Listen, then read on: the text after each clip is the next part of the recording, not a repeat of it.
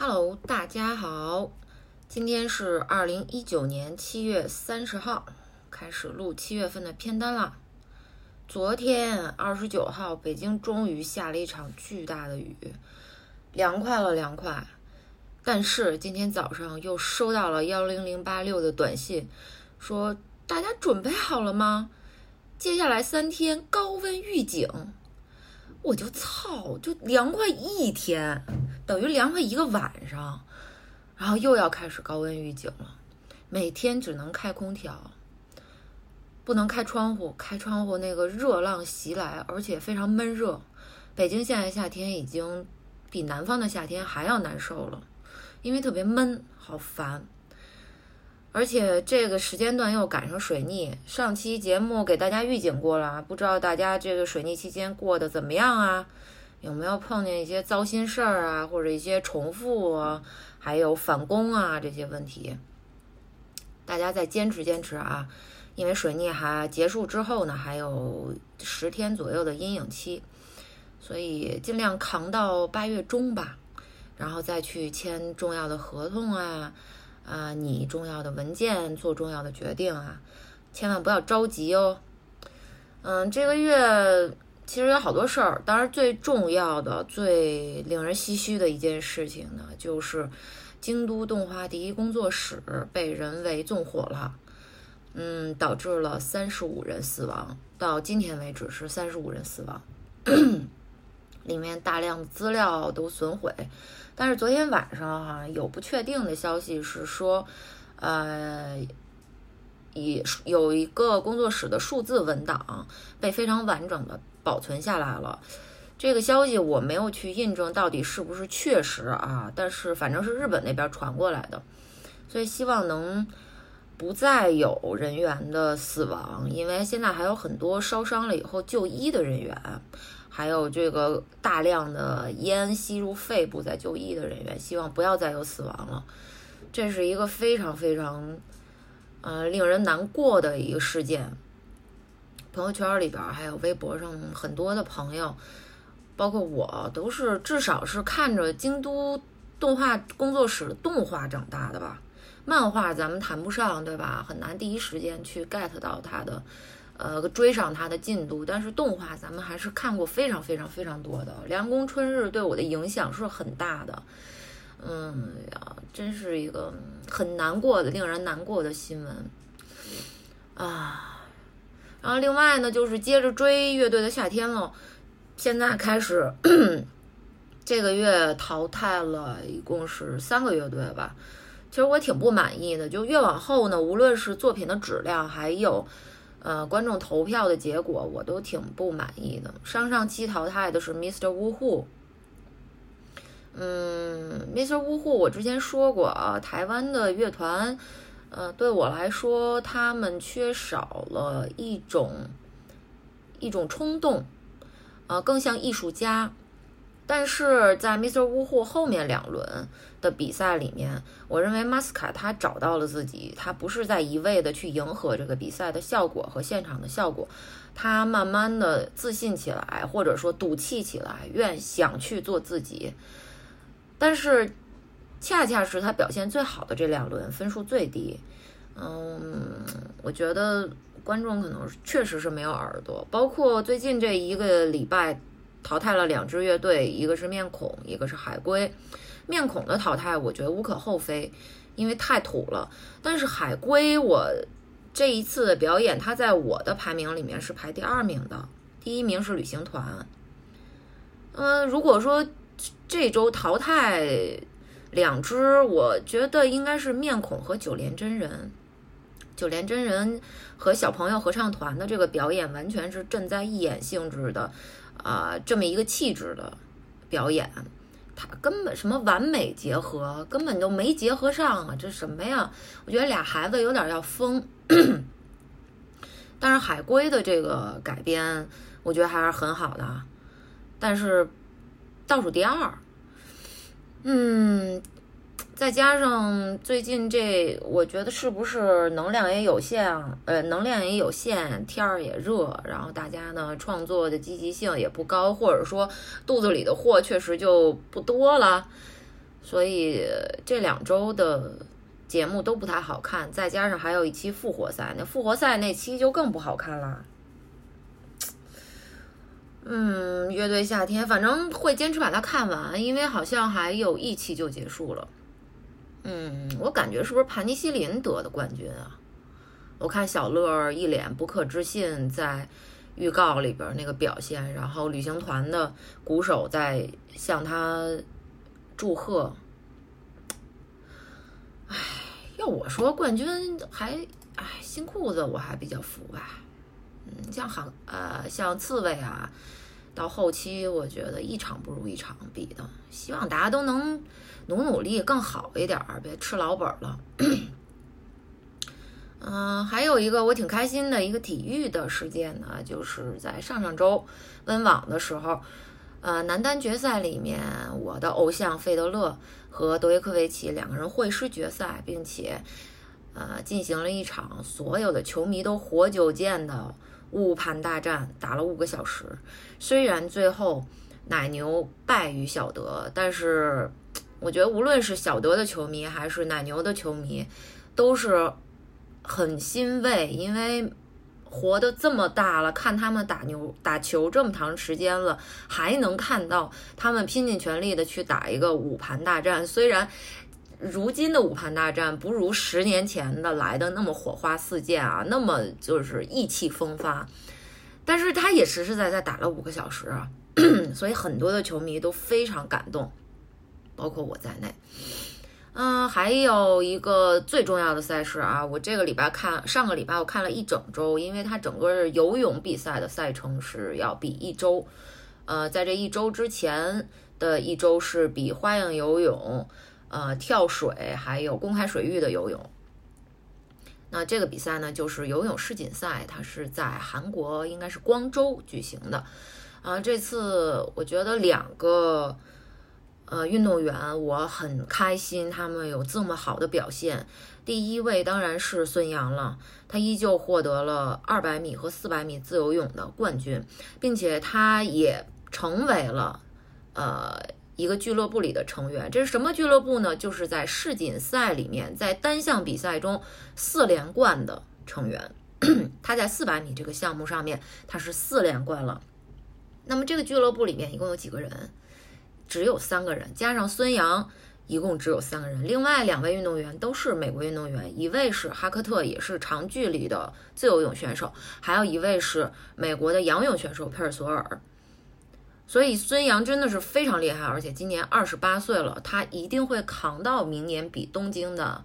虽然是我我觉得啊，现在优势甚微了，呃，明年很难说比赛的最后的结果、奖牌的成色是怎么样的。但是我觉得孙杨他是一个旗帜，就是所有的优秀运动员，你如果想成为所有人心中的偶像，你就一定。在的你的天赋之外，还要有坚持和毅力。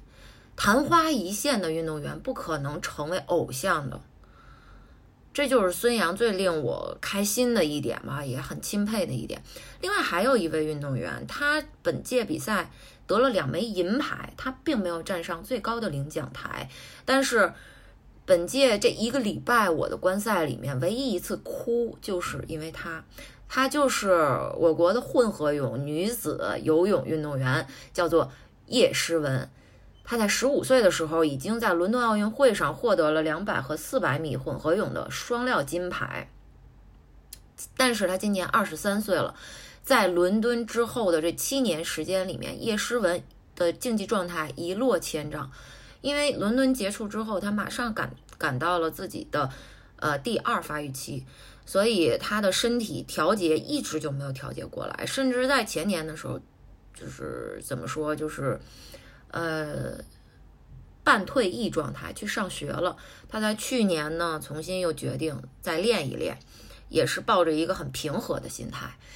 呃，我相信没有人能想到小叶子能重回领奖台，尽管他这么多年啊，一直还是中国国内乃至亚洲境内。亚运会和全运会，它都是混合泳当仁不让的冠军。但是因为这两个项目二百和四百混在世界范围内，亚洲的水平是非常低的，所以尽管在亚洲范围内它是第一，但是在世界舞台上毫无竞争力。它的状态这些年一直是这样。但是这一次光州，我操，叶诗文居然拿了两块银牌，在他二十三岁这样一个年纪。当然，对于呃正常的游动游泳运动员的运动寿命来说，二十三岁的女运运女运动员并不算大。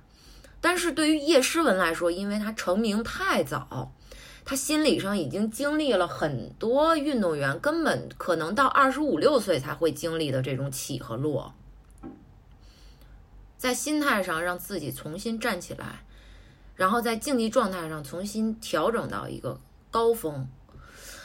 呃，而且今年的四百混，他这个银牌，我觉得也许啊，也许明年的东京有可能会换一个成色。如果他能把他的仰泳再提高一下的话，因为蝶泳彻底就放弃他吧，一点戏没有。把仰泳稍微再提高一下的话。是很有可能的，因为霍思祖的状态在下滑，但是叶诗文的状态在上升。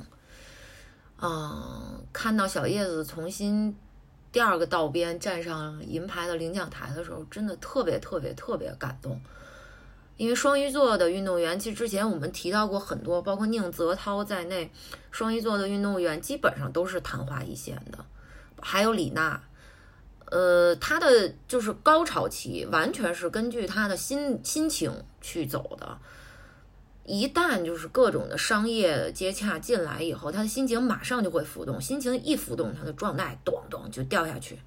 所以很少见到运动员里面有一个持之以恒的、特别长时间的雄霸的运动员是双鱼座的，这是几乎没有的。但是小叶子状态回来了，这个我真的没有想到，因为很少有双鱼座还能翻盘，还能再回来的。尽管竞技状态下滑过，但是他对运动、他对游泳、他的热情和毅力还是一直在坚持着。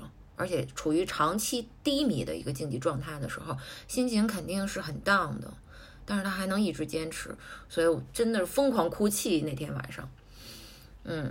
还有什么？还有一个，这两天大家一定要期待期待了。呃，复联四的资源已经出来了，现在各大字幕组都在抓紧精译，还有校对，应该是，据说是明天或者后天就能上线资源了，所以希望大家去网上趴着等资源吧，能看一看。像我这种只有一次机会，就是没有时间，只有一次机会去电影院看了一遍《复联四》的这种影迷来说的话，赶紧把资源下下来，回家再看两遍。不过这次的资源呢，它是没有再一轮上映补上的这几分钟的加长片段的，那个资源要等这一轮院线下映了以后才有新的资源，所以。现在这个资源应该就是咱们之前中国观众在电影院里看到的这个正常版本时长的资源，但是也是一定要去下载啊。OK，开始聊片单啊，这次的片单，嗯，作品不太多，因为这个月还是主要在看电视剧，说白了就是没有好的电影可看啊，就是把主力放在电视剧上，嗯，电视剧又长，有的我一看。我一气儿补补个两三季，那要花的时间就很多了，而且还要看比赛呢。作品虽然不多呢，但是我觉得就是外延可以聊的还挺多的。嗯，所以我们开始喽。第一部作品，这是在院线看的啊，快下映之前才去看的，因为实在没得看了。这就是《蜘蛛侠：英雄远征》，给他的分数是五分。之前我聊过蜘蛛侠这个超级英雄角色，嗯，尤其是在聊复联四的时候，我也说过，漫威之后的计划是会针对蜘蛛侠去展开的。但是我个人对于已经换过这么多演员的、拍过这么多版的蜘蛛侠这个英雄人物来说，我就无感，因为我从小对于超级英雄我不太喜欢这种永远长不大的孩子，啊，包括柯南这种都不是太来电，因为他强制把心智被留在了那个年纪，就是永远十六七岁，这是编剧给他强制留在那儿的，所以他长不大呢，就导致这个角色他肯定会干很多只有青春期的孩子会干的傻事儿。但是你重复看这些傻事儿，你每一集他都是十六七岁，每一集都在犯同样的错误的时候，嗯，就有点喜欢不起来了，觉得太鲁莽了，永远长不大，没有一个进阶的人格线。介绍一下主创啊，导演 John Watts，这个导演是二零一七年的《蜘蛛侠：英雄归来》的导演。嗯，它还有一个迷你剧啊，其实也谈不上是剧吧，它应该是说系列新闻搞笑短剧吧。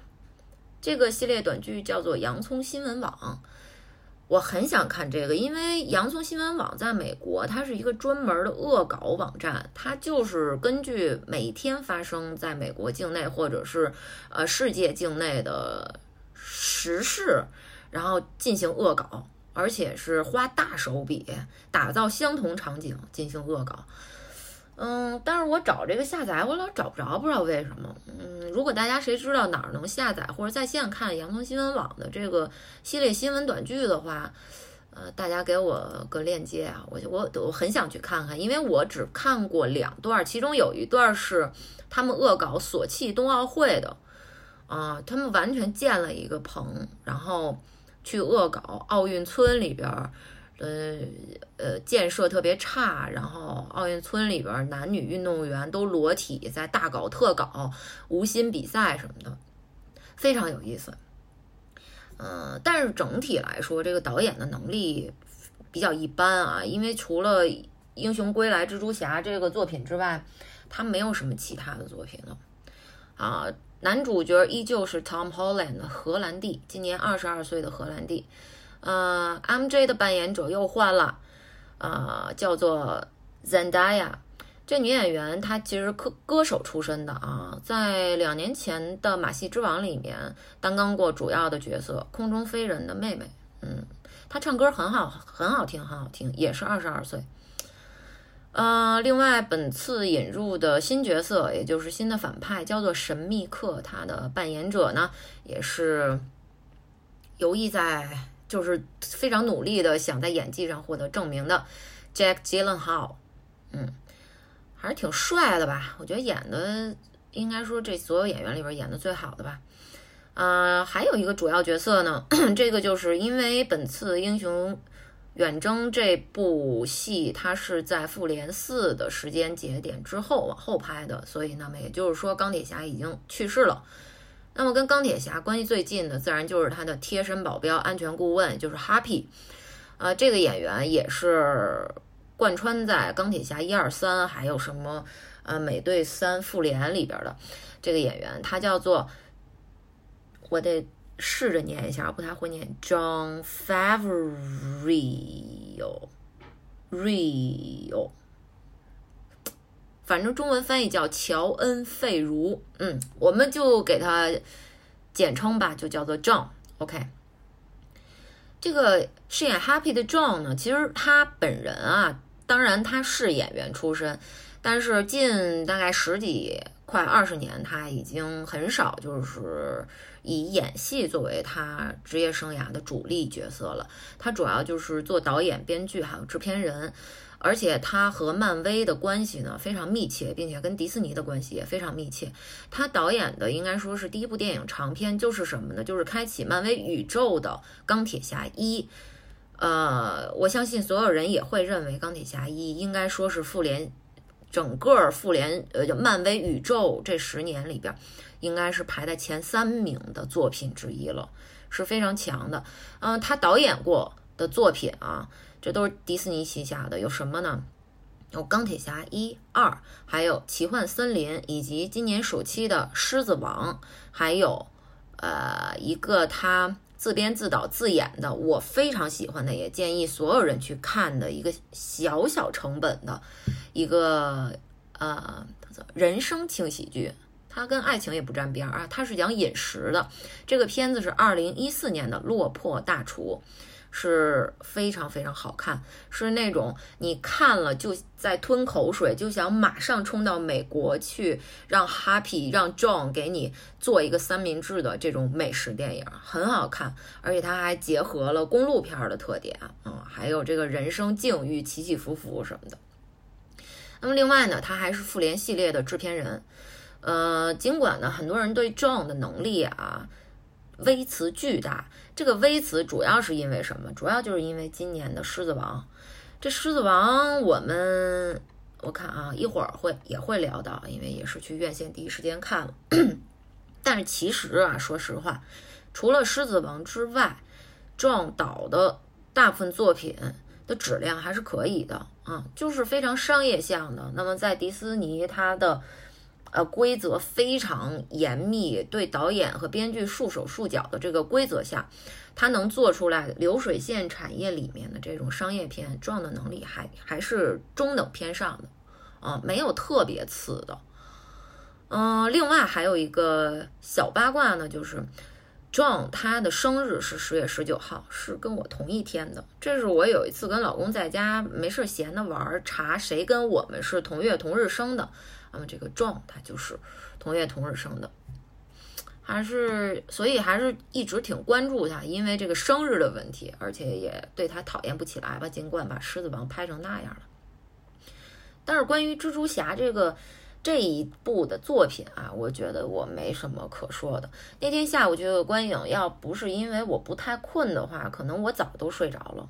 我根本都不可能就就俩眼能睁开。因为剧情太乏味了，而且就是这里面有一个情节，它简直我认为啊，所有的经历过这漫威十年的影迷都只都会对他吐口水、泼大粪的这么一个情节是什么呢？就是蜘蛛侠把钢铁侠的眼镜就那么轻易的送给了神秘客。嗯，就这个情节。尽管我对蜘蛛侠谈不上好恶，但是你这个情节安排进来，就会有很多人因为这个情节开始讨厌蜘蛛侠了，这是一定的。因为这可是钢铁侠留给他一个人的眼镜儿啊，这相当于一个大型的安保设施跟卫星定位系统，还有无数无人机结合的，你怎么能就这么干呢？仅仅因为你是个高中生，所以你就可以无所顾忌干事儿？啊，这电影没有太多想聊的吧？我觉得真是没什么意思。结束它，下一步。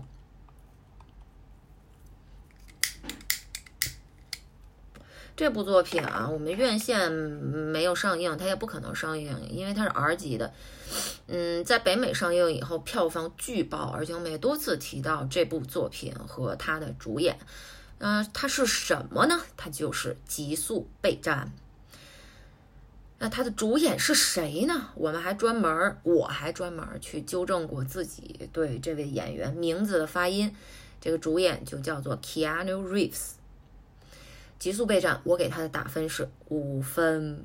嗯，实在是喜欢不起来呀，怎么回事？好，先介绍一下主创啊。导演依旧是没有换人啊，啊，还是前三部的导演。这个导演的姓儿我不太会念，我尝试一下啊，他叫做 Chad Stahelski，嗯，可能是个东欧裔的美国籍，嗯，但是他在美国出生，他的父亲可能是东欧那边人吧，嗯，前前两部也都是他指导的，呃，男主角当然就是 Keanu Reeves 了，呃，女主角是新晋加入的奥斯卡影后。Halle Berry，她两夺奥斯卡最佳女主角。哎，不对，她一夺，对不起啊。二零零二年的奥斯卡最佳女主角，凭借《死囚之舞》这个作品获得的。Halle Berry 演一个女版的 Keanu Reeves。嗯，这这个作品吧，嗯，我觉得是那种，呃，你可以去，比如说拉泡屎。嗯，可能今天大便不是很通畅，有点干燥，然后一拉就拉了十分钟。哎呦，拉完了，终于很努力了，费半天劲，好冲水，打开厕所门，然后出来一看，电视上还放着呢，然后这剧情还能接上。过了十分钟了，剧情还能接上，然后接下来呢，你就说，哎呦，呃，拉完屎了，挺渴的，接杯水吧。一看，哎，热水壶里没水了，烧点水去。然后好烧水，然后洗杯子，然后这五分钟又过去，回来一看，哎，剧情还能接上。嗯，极速备战就属于这种类型的电影吧。当然，这是一大部分的动作类型片的商业动作类型片的呃特点吧，没有任何剧情、悬疑什么的。连悬疑都没有哎，极速备战，嗯嗯，但是很多人喜欢看啊，比如像极速备战，还有好像很快要上映的《速度与激情》这种系列，很多人很多人喜欢看。嗯，这个电影也让我想起了上个月咱片单里边聊的那部叫做《夏福特》的《Shaft》的那个电影，是由 Samuel Jackson 主演的。时隔二十年重新再重启的一个续集电影，嗯，它里边有一些血浆片的元素，一些 cut 的元素，但是我觉得夏福特做的就算，嗯，及格。可是极速备战的这些所谓的致敬啊，对老片的镜头调度的致敬模仿。啊，还有一些情节上的反骨，还有枪战戏上的反骨，嗯，我觉得做的都非常土。你这个致敬啊，好，中等、次，一眼都能看出来，这是肯定的。极速备战就属于呃玩复古梗啊，玩的很次的了，很没档次的，所以。喜欢不起来，包括中间他拉了一个大的长镜头，是由 Halle Berry 和 Keanu Reeves 的一场大枪战戏，还有 Halle Berry 的两条狗参与的。呃，这场长镜头的戏啊，嗯，我觉得镜头调度很成问题，而且还有一个问题就是 Keanu Reeves 他的动作戏啊，他打不出力力度感来。嗯，可能他也挺使劲的，但是因为他本人，我觉得在动作戏的。嗯，动作上面啊，他这个比如说挥臂的弧度，或者踢腿的这个弧度，它整个不是特别带感，特别带范儿，就没有一个嗯武打运动员的那种感觉。我觉得，呃，跟 Halle Berry 的动作比起来，Keanu 的动作还稍显得软绵绵一些。这个，嗯，觉得如果他还要拍的话，因为确实岁数比较大了，那还是要努力再练一练，因为。极速备战这个资源出来之前，就在网上放了一个病毒视频，是 Halle Berry 在练一个应该是两分钟的射击课，那种移动靶子的射击课。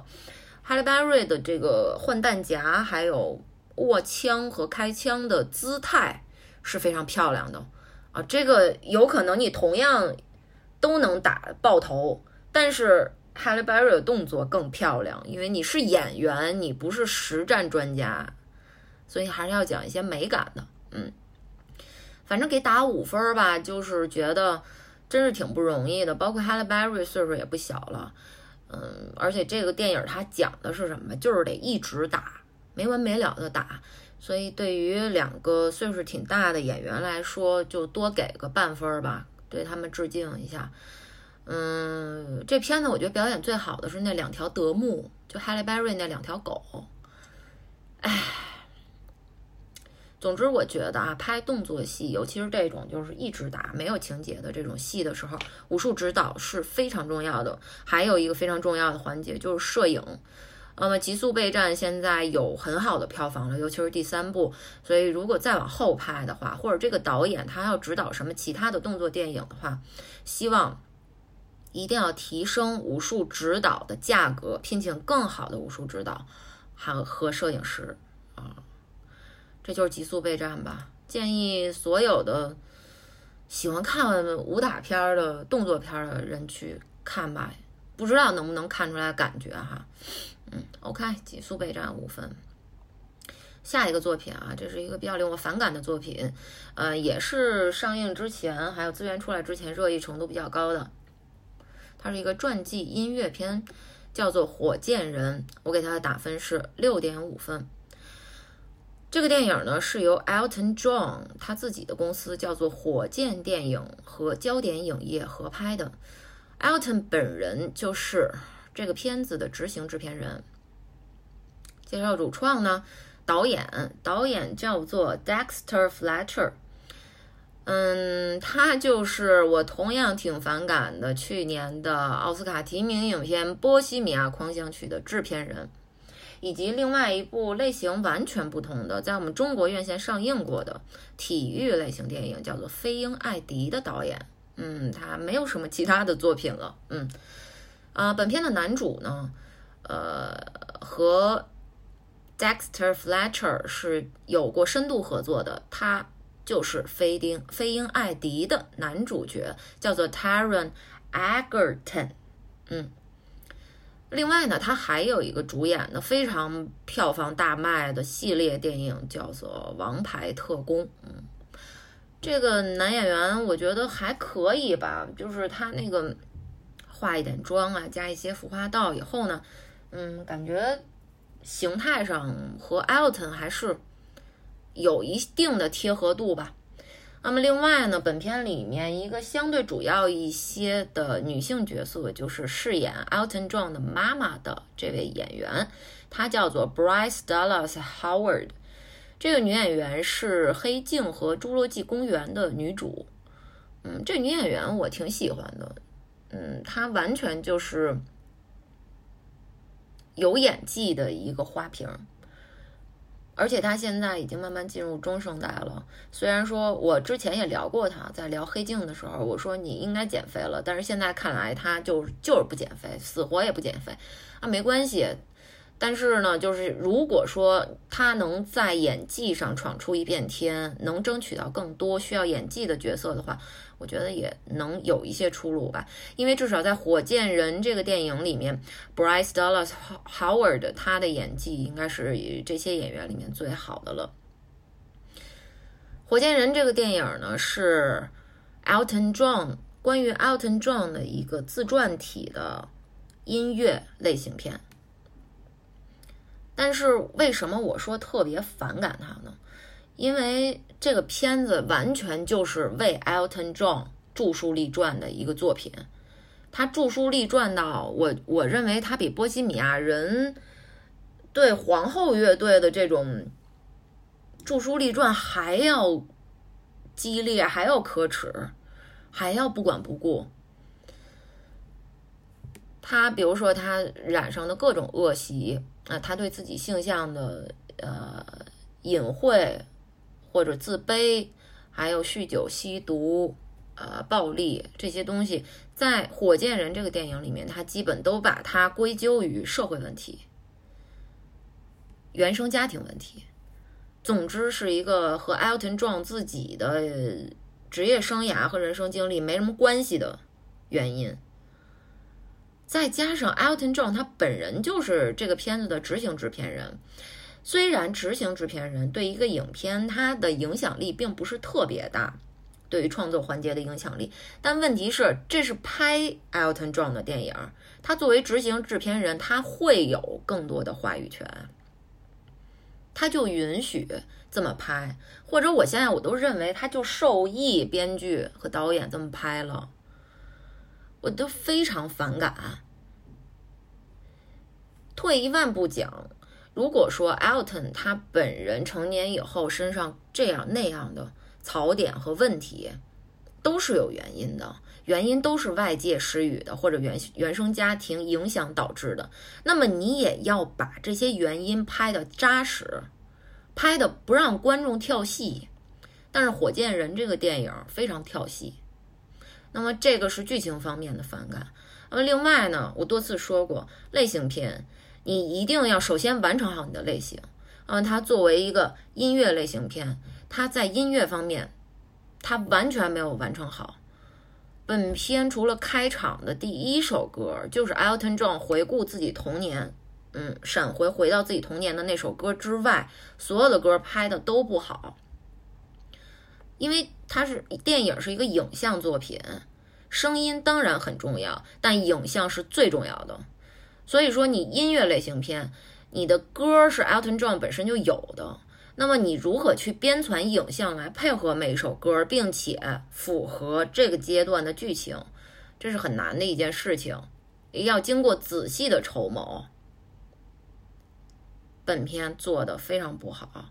这个片子现在豆瓣评分也很不高，所以我就不建议除了 Elton John 的粉丝之外去看这部电影了。你如果是他的铁粉的话，你看这个电影你会很开心，因为 Elton John 每一个人生岔路在这个电影里边都找到了借口，而且是毫无理由、毫毫无依托的借口。这就是火箭人了，六点五分。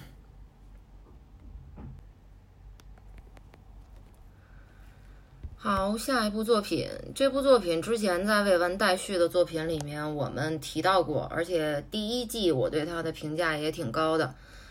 呃，这个美剧呢就叫做《大小谎言》的第二季，上周连载完成了，一共七集。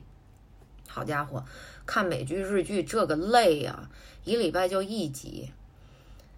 呃，一个礼拜有四五个剧要追，然后下礼拜再看的时候，那脑子就得飞速的转，因为剧情都混了。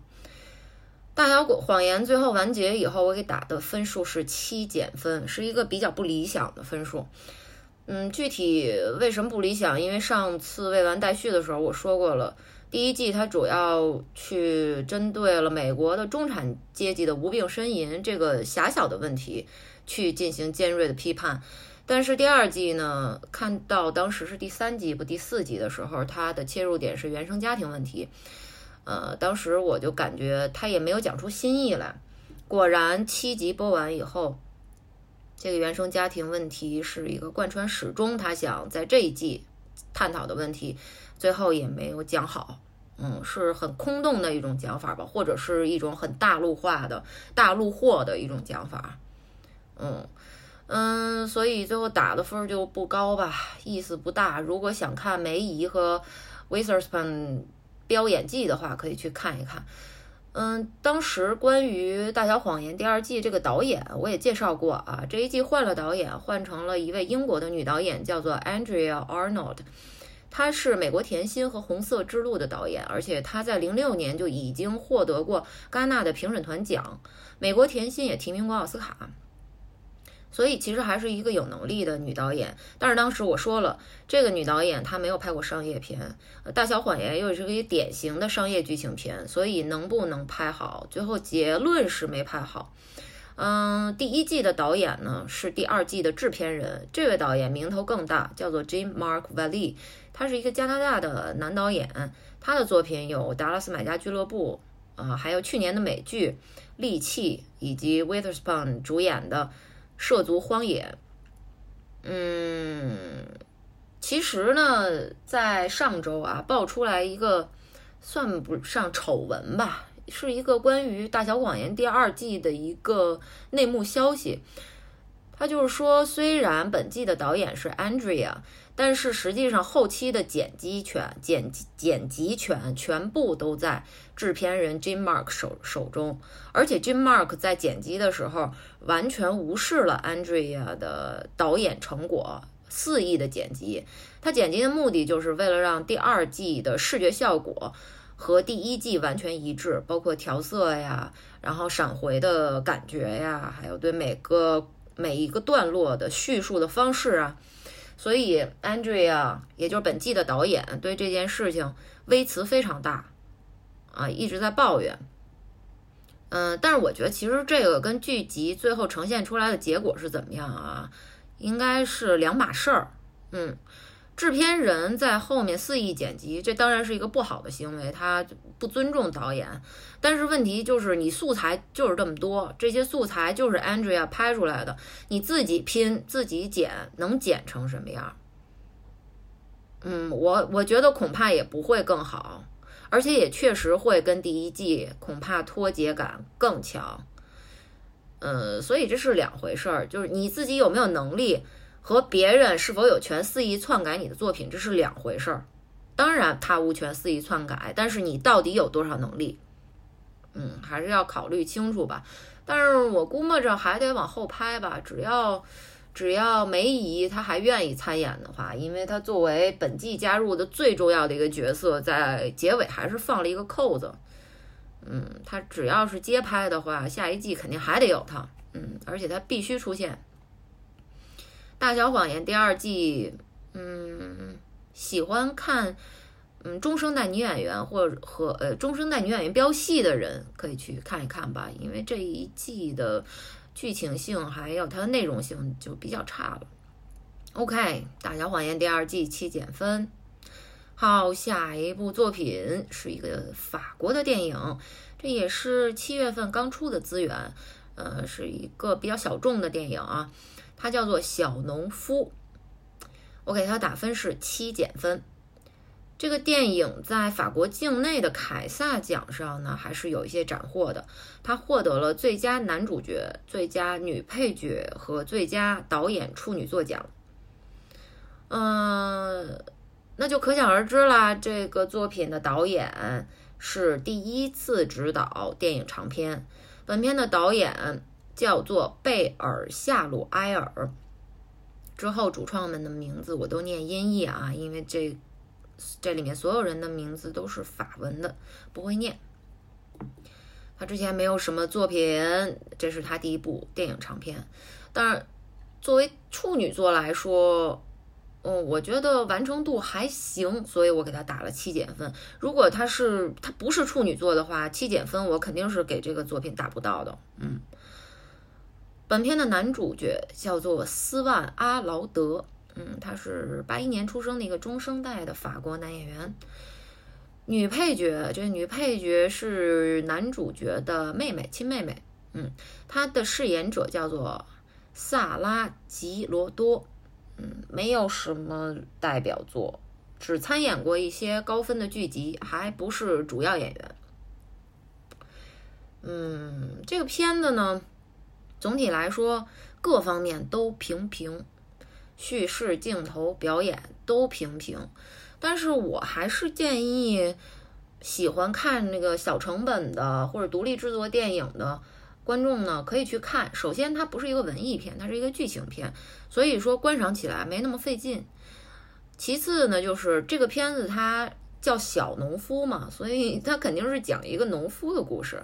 它里面还是相对细致的讲了一些在西欧环境里面跟农产呃就是农业产业相关的一些细则。条款呀、法规呀，还有行事准则呀，还有科技呀，啊，方方面面的这些东西，总之是肯定是在中国的农村，你基本上见不到这么细致的一个产业链的，所以还是可以从这个角度切入去看一看，并且它还是一个商业向的剧情片，我认为比较商业，起承转合各方面的挺套路的，它主要就是讲一个。把奶牛，他是小农夫，他是一个农夫，他把自己的奶牛场当做自己的命，他把奶牛们当做自己的孩子一样去关爱和照顾，这个就是他的生命和事业了。这样一个农夫，他突然面临了从比利时传过来的疯牛病出现在了自己家农场奶牛的身上，而且迅速的蔓延开来。在讲这个小农夫他是如何去应变这整个连锁反应的。包括他错误的或者错上加错的一些选择，嗯，我觉得作为一个西欧农业科教片去看的话，也是有一定可看性的。这就是小农夫，七减分，不多介绍了。OK，下面一个作品，这个是上周六刚看完的，上映第一天吧，第二天二十七号去看的。就是我们我们国产的三 D 动画长片《哪吒之魔童降世》这个动画片，今天到现在为止票房应该是快九亿了，八亿多，是一个很惊人的票房，因为只上映了四四天吧，还是五天？四天。本片的导演叫做饺子。还是人家管他叫饺子啊，我也不知道怎么念，就是饺子吧，是一个中国的男导演。呃，哪吒这部动画长片是他的第一部动画长片，之前他只指导过两部分数相差非常大的动画短片，嗯，而且都是时间比较久远了。据说哪吒这个三 D 动画长片制作周期是五年啊，时间好长好长啊。这个动画片儿吧，它就是，嗯，脱胎于我们上海美术电影制片厂在一九七九年的动画作品叫《哪吒闹海》。嗯，那一九七九年的这个《哪吒闹海》，它脱胎于什么呢？脱胎于《封神演义》里面的这个传说故事。嗯嗯，谈到上上美厂啊，我们七零后、八零后，还有一部分九零后，嗯，对上美厂都是有很大的情节的，因为上美厂当时基本上制作出来一个作品就会在央视播放。而且当时没有什么进口的动画片什么的，那么国产的动画片，包括《大闹天宫》，呃，也在国际的动画节上获了大奖，所以也是很正脸的一件事情。那么电视台上就在那个阶段大量的放出了当时产量非常高的上美厂的无数动画长片和短片，还有连续动画片。嗯，当时的上美厂的动画片的风格完全就是艺术向的动画片，所以在上美厂的作品里面，我们当时作为小朋友，几岁的小朋友，我们就已经接受接受了无数的悲情向的动画片，很哀伤、很哀伤的这种动画片，包括《哪吒闹海》。《哪吒闹海》这种这个动画片的悲情性，那绝对是。当时哭的撕心裂肺啊，那种感觉，嗯，但是上美厂当时就是有一种不管不顾的，我就是要保证我作品的艺术性，无论从美感度、整体度，还是对于史实的改编度，或者是对童话乃至于成语传说它的演绎程度，我都要让它在情节、人性上面达达到最合理的进阶和统一。所以，七零、八零、九零后，我们这一代人最早接触了上美厂的审美传递的这一三代人吧。其实，我认为啊，就是对于美学，它的起点还是比较高的，因为当时会滚播这些动画片，它就像洗脑一样，一遍一遍的印在你的脑子里面。包括后来慢慢引进了国外的动画以后，也从来没有看过有一个国家的审美体系，就是动画片的审美体系是上美厂这样的审美体系，它是非常独树一格的。当上美厂是五七年四月份正式建厂的，它。建厂就直接设立三个部门，一个是动画部，一个是木木偶部，还有一个是剪纸部。那么它就确立了，在之后我们经年累月观看的动画片里面，会出现这三种类型的不同的各种各样的动画片。嗯，下面我说一些我很喜欢的，从小就挺喜欢的上美厂的动画片啊，但是只能是介绍。冰山一角，因为它出色的动画片太多了，尤其是我认为是在八五年之前，优秀的动画片太多。那最早的肯定是六四年的大闹天宫了，然后六二年就有一个很神奇的动画片，画的像简笔画一样，但是非常有寓意，它就叫做没头脑和不高兴。然后往后那就是七九年的，也是我最喜欢的上美厂的动画片之一。哪吒闹海，啊，八零年的三个和尚，还有同年的滥竽充数，那么还有八一年的，我应该说是第二喜欢的上美厂的动画片吧，叫做《九色鹿》。我小时候真的就是特别喜欢这种悲情向的动画片，就我喜欢那种特惨的，要不然就感觉不上劲儿、不给力。然后还有八二年的定格动画《曹中曹冲称象》，这就是木偶组去做的。啊，还有老鼠嫁女，老鼠嫁女应该是剪纸动画吧？我要是没记错的话啊。那么还有八五年的小蛋壳，这个动画片好多人都不记得了，但是我很喜欢，并且整个动画片里面洋溢着一种充斥着一种淡淡的忧伤，可好看了，希望大家能去看看。那往后呢，就是嗯，我觉得最成功的系列动画之一啊，八六年的邋遢大王。太棒了，是不是？然后还有舒克贝塔，当然舒克贝塔，我个人觉得在美术方面啊做的不是那么精致，但是在剧情方面很很棒。那么还有我最喜欢的一个呃系列动画片，它只拍了四集，就是尤其第四集结束，感觉还应该有下集，结果就没有了。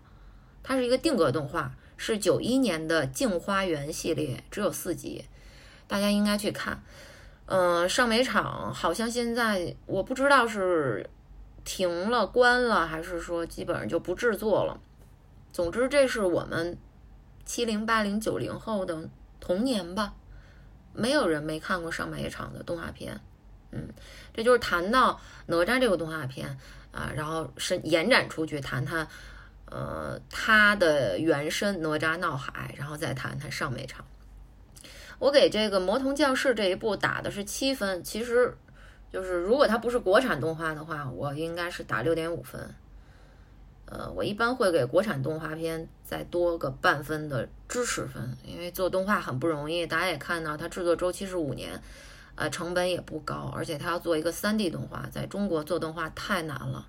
中国观众对动画片的接受度是很低很低的，票票房上很难回本儿。但是哪吒现在已经是八亿多的票房，希望能成为一个爆款吧，能有更多的人敢于去做动画，而且认真努力的继续去做动画。但是为什么只打七分呢？就是动画对吧？咱们得先把动画做好了。这个哪吒闹海，啊，不是哪吒，哪哪吒之魔童降世这部动画片，和几年前的大圣归来，在我看来啊，技术方面，嗯，打斗戏上面有进步，但是进步的不多，嗯，但是基本上在面部动态方面是没有任何进步的，尤其是像李靖啊。殷夫人啊，这些就是比较拟人化的、拟真化的面部塑形之后的这个人物，他的说话时候的面部动态是做的格外次。呃，如果是像小哪吒呀，还有敖，呃，还有谁，还有太乙真人啊，这种比较卡通化的，呃，面部设计的人物，他说话的时候面部动态就做的还可以。但是这里面。呃，拟真化的人设至少有三个主要角色都是啊，一个是李靖，一个是殷夫人，还有一个是很重要的敖丙。这三个人说话的时候脸是不动的，是僵的。这个绝对不行，一定要做好面部动态。啊，这是技术方面的啊，然后包括。配乐呀，还有，虽然说打斗戏，它的三 D，应该叫建模吗？还是叫什么？这个动作戏，它的结果看来是比《大圣归来》这几年是有进步了，但是同样还是有非常非常多的瑕疵。这个瑕疵两个方面，第一个方面就是你确实这个动作衔接上不够流畅。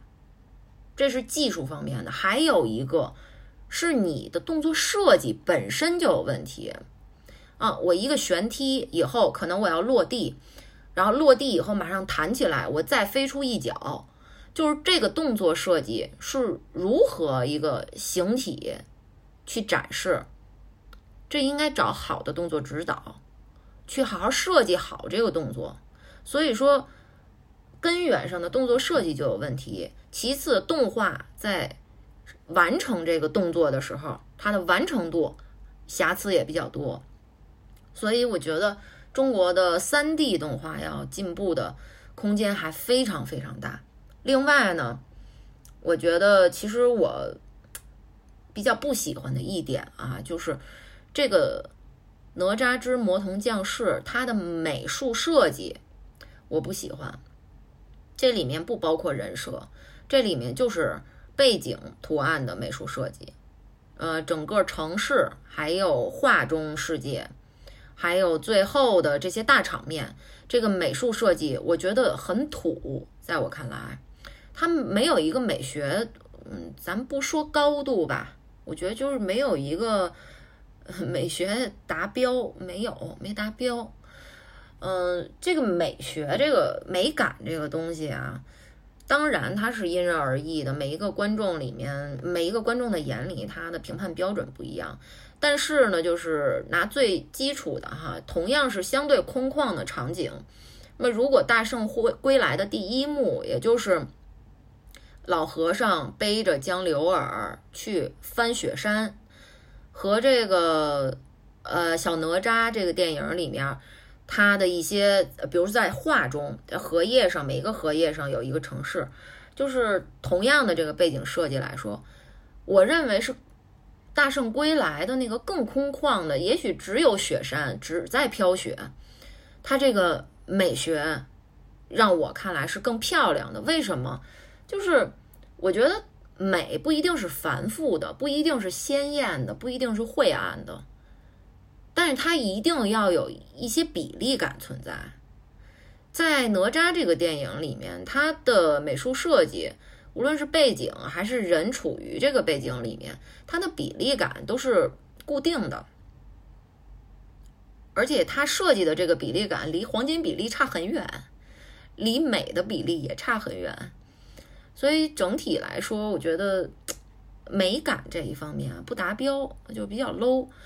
因为其实我去看之前，它评分就特别高了，但是我看到有一条评价说，说去年是。白蛇缘起，今年是哪吒魔童降世，啊，国漫崛起什么的，哎，我一我一看这条评价，我我就明白我应该有什么预期了。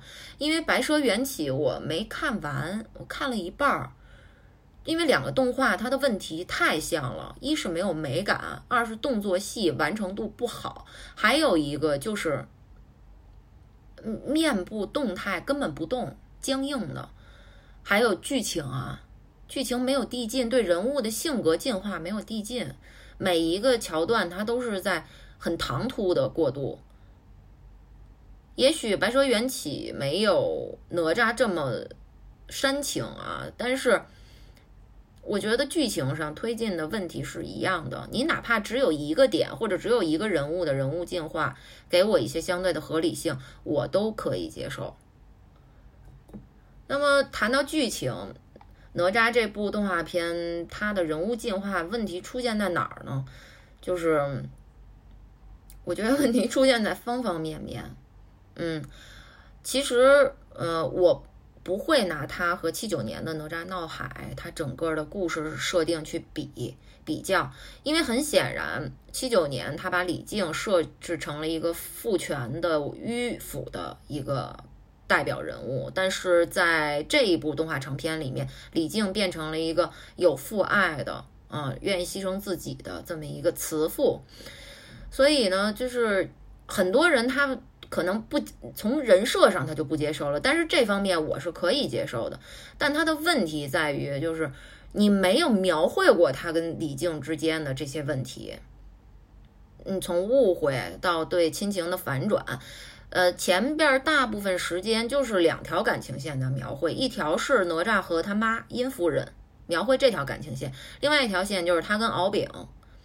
那么李靖基本上就是天上一日，地上一年，他就不出现在人间，他一直是在干嘛？是在求解药去了吧？可能是，嗯，就没出现，没描绘，可能也是导演认为先把这个。呃，人物关系掩藏起来，最后做反转的时候好催出观众的泪。但是这个对于人物进化来说，它是缺少了很重要的阶段，所以最后出现的时候，在我这里它就不能起效。但是我得说啊，我确实哭了。可是很显然是因为导演在隔着我哭，而且我就。我就觉得我好不容易来一个电影院，我看一个国产动画片，我好像不哭也挺对不起我自己和这动画片的，我就哭吧，我就拼了命的让自己进入剧情去哭吧。但是自己心里很明白，那个感受很清楚，是这个眼泪是被逼下来的。包括他和敖丙之间的友情，哪吒跟敖丙之间的友情，这个东西也没有什么进阶，还有敖丙几次的选择的反转。都没有任何的进阶的，嗯，我觉得剧情的问题存在于方方面面，嗯，我可以接受任任何方式的改变原著，都可以。你看《西游记》有这么多、这么多、这么多的版本了，那《大话》那个《大圣归来》基本跟《西游记》它就关系很小了。还有周星驰的《大话西游》，任何方式的都可以接受，但是你要做到好，你得做到一个标准之上。我现在如果说我说它不如一九七九年的《哪吒闹海》，这是一个现实之后的评价，但并不是因为我拿它和《哪吒闹海》去比较了。是因为它放在二零一九年，它在剧情上也绝对不是一个合格的动画片。呃，七九年的人能把故事讲清楚，为什么一九年的人讲不清楚呢？这是一个很简单的逻辑，就是因为你把更多的时间和精力放在了如何去做动作戏啊。哪吒魔童降世这部动画片里面，至少有一半时间的动作戏应该砍掉，把时间放在。去建立好人物和人物之间的关系，以及每个人物自己的性格进化的剧情上面，那么这个动画片它就一定能做得更好。但是你不愿意放弃票票房，你就摆明车马，我就是要像极速备战一样，不停的打，我就是用不同的绚丽的画面，或者说色彩绚丽，但实际上完成度也并不高的画面，去轰炸观众的视视野。让他看了以后发傻，然后他就来买票，他就觉得这个就是好的。当然，观众是这么觉得啊，但是你作为一个影人，你也这么觉得吗？呃，还是要尊重自己的职业吧。我觉得，就也许你的美感只有这样，但是你可以去问问别人，身边恐怕也会有一些别的人能给一些意见吧。嗯，大圣归来也没有这么大量的动作戏，这个哪吒的动作戏太多了，而且有太多的屎尿屁的梗在里面，多到令人发指。我觉得出现三次以下我还勉强能接受，但是这个动画片里面至少有七到八次屎尿屁的梗，太无聊了。就光那个女人声音的。络腮胡子男这个梗就有有三次吧，他尖叫这个梗有意思吗？就玩这些，还有大鼻涕什么的，呕吐物没有太多的意思，还还看太乙真人的裤裆，你好歹给他弄个兜儿吧，你让一小朋友去看一成年男人裤裆，这个还从里边掏枪，哎呦，这个没真的没意思，应该。进化一点了，尽管你这剧本可能是五年前的，完成是五年后的事情，但是你这剧本还是因为配音是可以后配的嘛，对不对？所以对我来说，《哪吒魔童降世》绝对说不上好的一个作品啊，呃，但是大家可以去看看，这个也许就是目前动画片的巅峰了。而且在宣发的时候，《大圣归来》和哪吒做了一个联动的宣发片。也是屎尿屁梗，就是尿尿的啊，江流儿和哪吒一块尿尿，还有大圣，反正不太懂为什么这么喜欢玩屎尿屁呢？可以去看看嘛。不知道《大圣归来》第二部什么时候能上？据说是在制作呢。嗯，OK，七分哪吒魔童降世。好，今天再录最后一作品啊，录不动。这作品也是去院线看的，刚才我们也聊到了，是。这个导演，我给你们放一下电脑上的读音啊。John Favreau。John Favreau，嗯，这个导演他导的一个真人动画电影叫做《狮子王》，我给他的打分是七分，挺失望的，嗯，挺不好看的，确实挺不好看的。这也是 John Favreau。导演的作品里面最差的一部了吧？反正中国观众嗯没什么人买账，都不喜欢。但是因为咱们这边是提前北美上映嘛，嗯，其实《狮子王》在北美上映以后，票房还是破了无数记录的。嗯，美国人还是很买账的啊。呃，这是一个全电脑制作的，一个人都没有的，完全拟真态动物的一个《狮子王》。嗯，而且几乎和原版的二 D 动画《狮子王》没有什么改编，没有改编，新的歌也只加了一首，嗯，也是我第二喜欢的歌吧，就是这里面加了一个丁丁跟彭满早上刚起床，在森林里面和其他小动物一起唱的一个呃无伴奏和声的这么一首歌，一个 a cappella 的一个歌。嗯，本片介绍一下配音呢，主要配音这个配音演员们也都是大名鼎鼎啊，给成年的 Simba 配音的。就是这几年非常炙手可热的多栖明星 Donna Glover，这个演员一会儿我们再具体介绍他吧。通过另外一部电影短片，好吧？因为其实我很喜欢他。之前我们介绍亚特兰大亚特兰大那个剧集的时候也介绍过他，应该大家听过我的节目就对他应该有一定了解了。嗯，那么给成年的 Nala 配音的是 Beyonce。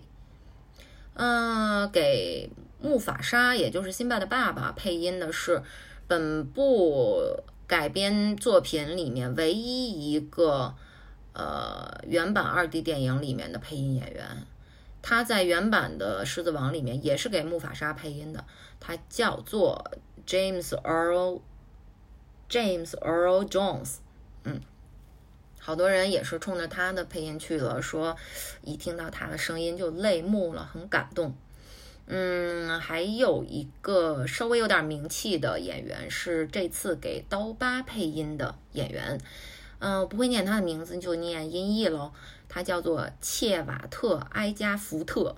嗯，他在《奇异博博士》这个独立的漫威超英电影里面演的是他。这个学院里面的另外一个法师叫做 Mordo。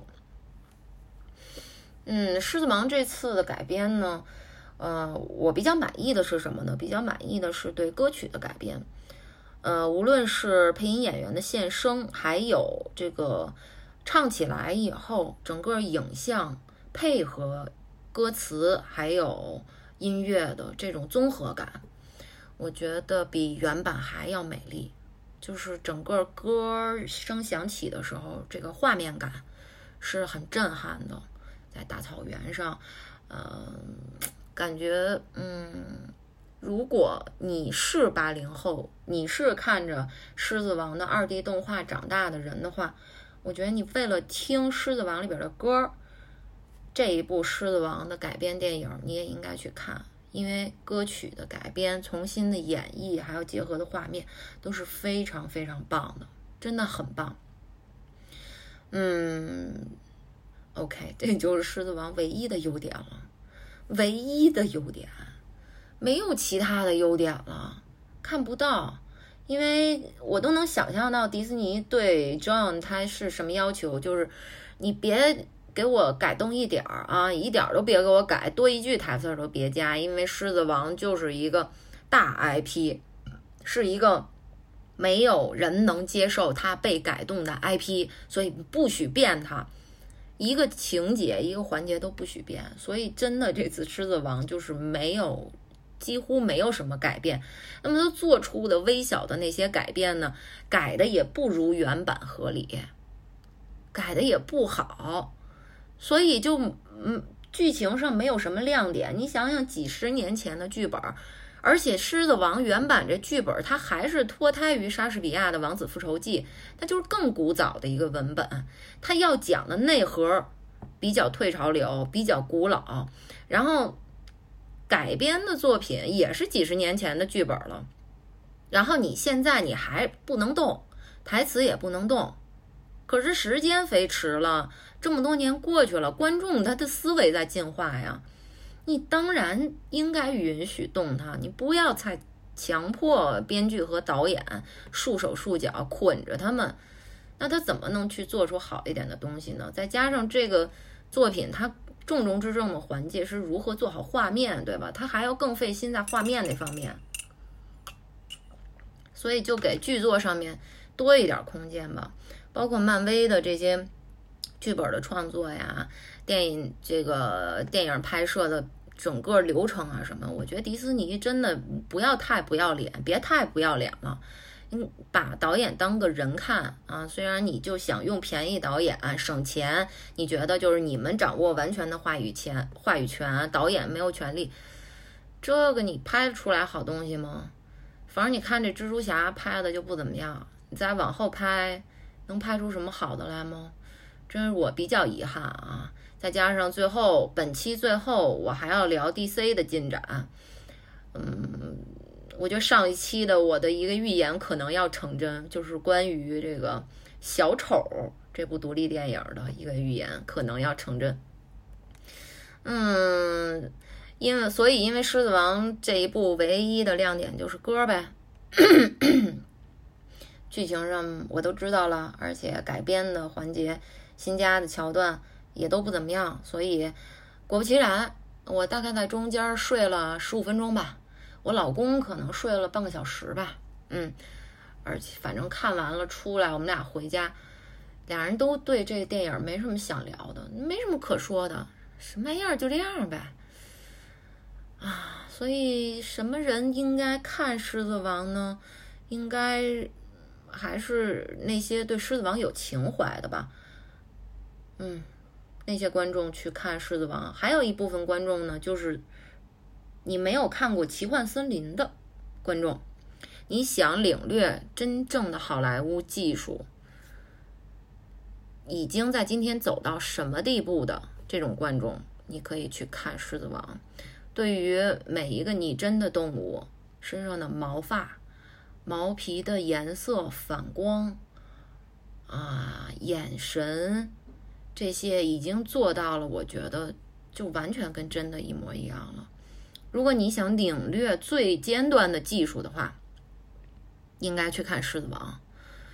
嗯，如果《狮子王》和类型比较相似的《奇幻森林》比起来的话，我还是更喜欢《奇幻森林》，而且就是《奇幻森林》对我来说不算矬子里拔将军，它算是一个既在技术上有突破，而且呢也 有一个很明显的复古追求的这么一个啊真人和电脑相结合的一个真人电影。我觉得还是故事性上能打个及格到七分吧，六到七分吧。而且我也是，除了后边十五分钟，整个奇幻森林我还是比较喜欢的，因为里边歌也很好听。嗯嗯，但是如果没看过奇幻森林，你就应该看看狮子王，因为现在这个技术已经牛逼到这个地步，你要还不了解的话，那可能恐怕两年之后你再看一个电影会吓死你的。嗯，OK，这就是今天我们聊了一个小时十二分钟，明天再继续吧。争取明天把剩下的都聊完，好像还有五六个东西吧。OK OK，明天再见，累死我也，拜拜。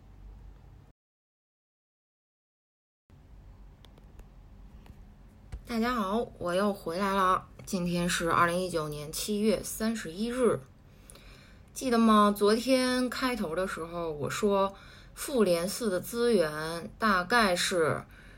八月一号左右会出来，等着字幕组去做翻译，还有精校以及时间轴。没想到的是什么呢？是昨天晚上远见字幕组已经把字幕做出来了，而且是精校的特效中英双语字幕，非常好。然后我找到资源，马上就下了。有两个版本，一个是不到三个 G 的，一个是不到四个 G 的。嗯，然后。看的时候呢，我不知道大家有没有这种感觉哈，比如说你比较喜欢的电影，呃，在电影院看过一遍了，然后回家的以后呢，还想再看，又懒得去电影院了，或者没有时间，那么就把资源下下来，在家看，无论是在 iPad 还是电脑还是电视上又看了，在不同的环境里面看同一个作品啊，其实感觉是完全不一样的。就我私人的感觉。我认为在家里面小屏幕上观看影视剧作品，我的心理宽容度要比在电影院里大得多得多。我我总我分析了一下，这到底是什么原因呢？恐怕就是一个，呃，我如果去电影院，我就要首先花时间穿衣服出门。呃，在路上的时间，然后还要到电影院里面，既不能吃东西，也不能聊天，还不能玩手机，也不能站起来，呃，说话，呃，什么都不可以干。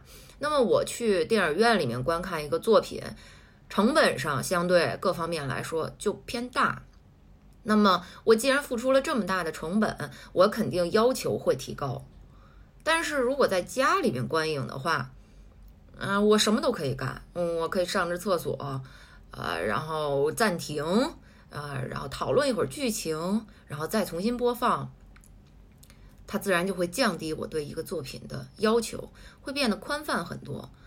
不知道大家有没有这种感觉啊？总之呢，昨天下完了以后，我马上跟老公又再录了一遍三个小时的片子。昨天晚上就干这事儿吧，八点看到十一点，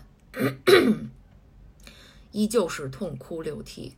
呃，该哭的泪点，在电影院里边哭的泪点，依旧哭了。在电影院里边没有哭的，或者觉得剧情编纂稍微有点问题的，在家里看的时候呢，也觉得哎可以接受了，还不错，是吧？尤其是本身我对于美队和钢铁侠回到一九一九七零年这个桥段啊，我觉得非常拖沓。在电影院里边看的时候，我明白他是想致敬，他是想对这两位英雄做一个格外的致敬。一个是美队和 Carter，也就是他的女朋友，还有一个是钢铁侠和他的父亲。但是在电影院里面就觉得啊冗长，嗯，可以拍他拍的再精简一点儿。但是昨天看到，呃，钢铁侠和美队要走的时候，钢铁侠和他爸爸拥抱了一下，我眼泪唰就下来了。就是一方面自己的心理容许度宽泛了，一方面，呃，感觉好像更有精力或者更有耐性去感受对这一段父子情的致敬。大家再回去看一遍吧，真的很喜欢，值得多看几遍。浩克无敌，浩克牛逼，浩克软萌，浩克可爱，浩克是最好的。OK，那么好，接下来我们今天还有七个作品要聊啊，抓紧时间。好，下一部作品叫做《黑心钱》，它是 BBC 原创的一个美剧。呃，就反正现在播第一季，我不知道有没有续订第二季啊，集数很少，应该是四集，很容易就看完了。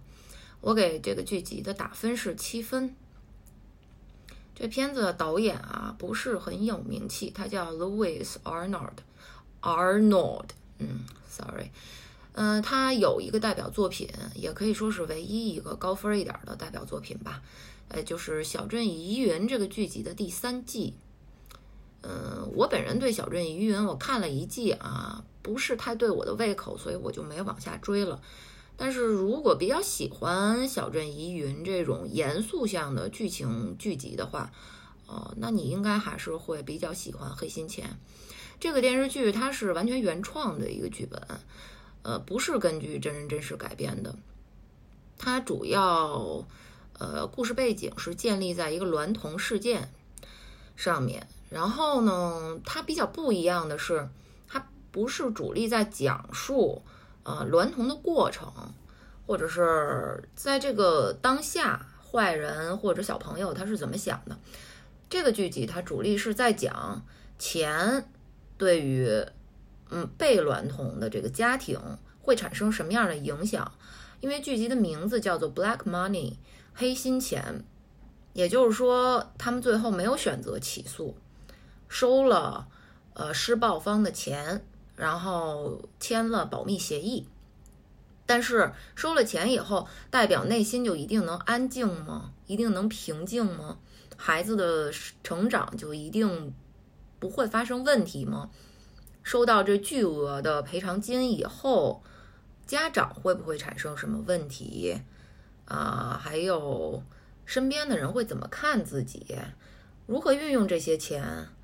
啊，反正钱不是万能的，但是没有钱是万万不能的。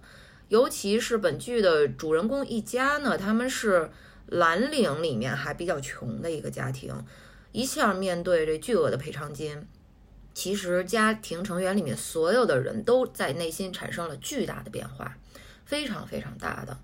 嗯，这个片子它就是致力于去，呃，讲述这个钱和人性之间的关系。呃，娈童事件只是一个依托吧，嗯，它，嗯，因为娈童这个事儿基本上在世界各地它都是一个零容忍的一个事情，一个犯罪的行为，所以呢，他以这个为背景，就能更好的确立啊黑和白两种人群概念，然后他能更仔细的呃腾出时间去讲他想讲的人性和钱之间的关系，而不是去讲针对这一个案件。啊，谁是有过错方，谁是无错方，谁是灰色地带的？嗯，这个剧可以一看吧？我觉得，还算，至少前两集还是拍的不错的。虽然后两集直接水准棒就下来了，但是呢，呃，我觉得还是一个中上水平的电视剧作品，并且它比较短，所以建议大家去看吧，《黑心钱》。OK，下面还是一部电视剧作品，而且看了两季连着刷的，因为第二季刚连载完。嗯，这个电视剧它是一个成本挺小的一个自编自导自演的一个电视剧，也获得过一些奖项的提名。嗯，收视率和评价也都是不错的啊。这个电视剧叫《巴瑞》，哈巴瑞，因为它。这个电视剧就是以男主角的名字命名的，叫 Barry。目前出完了第二季，每一季也都比较短，呃，单集的时长也挺短的。而且本剧还是一个喜剧类型的电视剧，所以就很好食用，建议大这一方面就已经建议大家去看了。虽然我给他的打分并不高，只有七减分。介绍一下主创。第一季的导演加编剧是两位导演啊，一位叫做 Alec Berg，还是 Alec Berg 呀？嗯，他有他代表作挺厉害的啊，他是《硅谷》这个电视剧也是喜剧，很有名哈。第一季的导演啊，是《硅谷》第二季的编剧，嗯。虽然代表作不是很多，但是个人能力应该还可以的。嗯，另外一位第一季的导演呢，Sorry，打个嗝，呵呵。呃，另外一位导演加编剧，并且还是本剧的主演，他就是 Bill Hader，他是喜剧演员出身。呃，代表作真的没有什么，只有周六夜现场的参演，而且周六夜现场还不是一个剧情带状的连续剧，它是一个真人的短剧，呃，换明星啊，换不同的明星啊，经常过来客串啊，演小短剧什么的，嗯，所以他的能力呢，我觉得由于第一季这个，嗯，有。Alec Berg 带着他，所以整个感觉啊，呃，第一季如果单独打分的话，能打到七点五分，是一个很不低的分数，因为他是 Bill Hader 的处女作，呃，应该说非常难得了，嗯，而且他是一个中生代的演员，呃，从阅历、经历，还有他接手过的作品以及表演方面，我觉得他针对自己来说已经是有一个不不小的提高了。嗯，但是为什么整体两季打七减分呢？主要拉分就是因为第二季，第二季单独打分，我可能能打个六分、六点五分吧。所以他把两季的综合分拉下来了。为什么会有这种效果呢？呃，因为第二季换了导演，第二季的导演其实目前来说到今天为止已经很有名了。但是我们两年前的时候提到他的时候，他还没有什么名气哦。而且这个导演我们反复。提过，并且一会儿要聊的其他的作品还会提到他。那么这位导演呢，就是一个日裔美籍的导演，他叫做村井浩。这个导演我们之前在什么作品提到过啊？亚特兰大就是和 Donna Glover 一起合作的那个黑人街区的轻喜剧连续剧。村井浩在后面参加进来做导演，呃。这这两年呢，他就有一些其他的作品了。在亚特兰大之前，他只有一个作品，就是《大群》的导演。啊，针对《大群》这个美剧，现在正在第三季连载，我不知道大家还有没有追啊？因为你不追的话呢，感觉好像和漫威宇宙，尤其是呃现在可能计划 X 战警之后也要加入漫威宇宙。那大群就在讲 X 教授的儿子，那你不看的话，可能剧情在以后的十年里面是不是会跟主线脱节呀？所以好多人可能是因为这个在追吧。但是因为第一季拍的太差了，所以我往后我就没追了。嗯，村井浩，而且他是密切的和 Donna Glover 绑定的一个导演，Donna Glover 很喜欢他啊，而且就是好像跟 Donna Glover 合作了以后，孙景浩俨然就变成了一个独立的呃电影人，他就是要做小成本的电影。呃，喜欢和新人合作，新人导演合作，因为像《亚特兰大》这个剧集也是 Donna Glover 第一次做导演，自编自导自演。嗯，所以呢，这次男主角 Bill Hader 他找到了孙景浩，在一起合作了这个 Barry 的第二季。但能力这个东西吧，或者天赋这个东西，它就决定你的天花板上限。尽管村井浩他的经验越来越多了，他接手的作品越来越多了，但是他的天天花板在那个地方压着他。天花板这个东西极少有人能突破的，所以我只能说，Barry 的第二季并没有让村井浩突破自己的天花板上限，这是挺遗憾的一件事情。嗯，那聊聊。主要的演员哈，男主演我们聊过了，他是自编自导自演三者合一的 Bill Hader。那么女主演呢，是一个没有任何代表作的，也比较契合他在 Barry 这个电视剧里面的角色身份的。这个女演员叫做 Sarah Goldberg。为什么说它契合呢？因为这个女主角她的。境遇就是一个郁郁不得志，总想能演点电视剧，在好莱坞能获得一席之地的这么一个根本没戏拍的女演员，嗯，所以比较像，呃，因为跟她的境遇类似呢，所以这个女主角她表演还可以吧，至少比 Bill Hader 要强。Bill Hader 真的是表演不好，嗯。另外呢，两位男配角，其中一位男配角是男主角的叔叔。呃，饰演这位叔叔的演员呢，叫做 Stephen Root。呃，这个大叔他其实脸挺熟的，嗯，如果看美剧多的话，在各种美剧里边都能看到他在串龙套。在 Barry 里面的角色呢，还是 Stephen Root 台词量比较大的一个角色了，嗯，表演的中规中矩，谈不上特别优秀，也谈不上特别差吧。但是下面我们要介绍的这一位男配角呢，他的表演深得我心。在这样一个资质平庸的电视剧里面，能有这样级别的表演，我真的是很开心能看到，并且金球奖也给了他机会。在第一季的时候，他凭借这个男配角获得了金球奖的男配角提名和艾，并且直接获得了艾美奖的最佳男配角。第二季里的表演呢，也让他获得了艾美奖的男配角提名。那么这位老师呢，叫做 Henry Winkler，他是一岁数很大的一个大叔了，而且他真是也是没有什么代表作。一个六七十岁的演员，这么多年了没有代表作，sorry，喝口水。然后突然在一个小成本的独立制作的剧集里面，他的演技一飞冲天。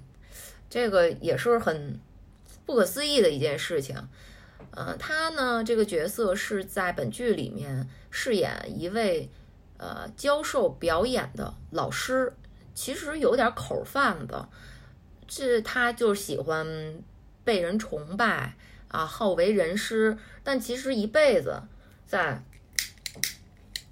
好莱坞这个地方也从来没有真正的。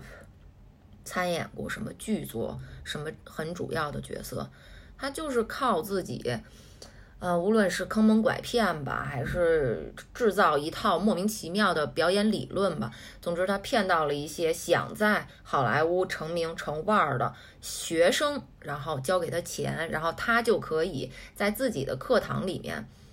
给这些演员洗脑，让他们变成自己的信徒，仰视自己，让自己能达到这一生在演艺事业里面都没有获得过的存在感和荣耀感。啊，他把这个老师表演的非常非常非常好。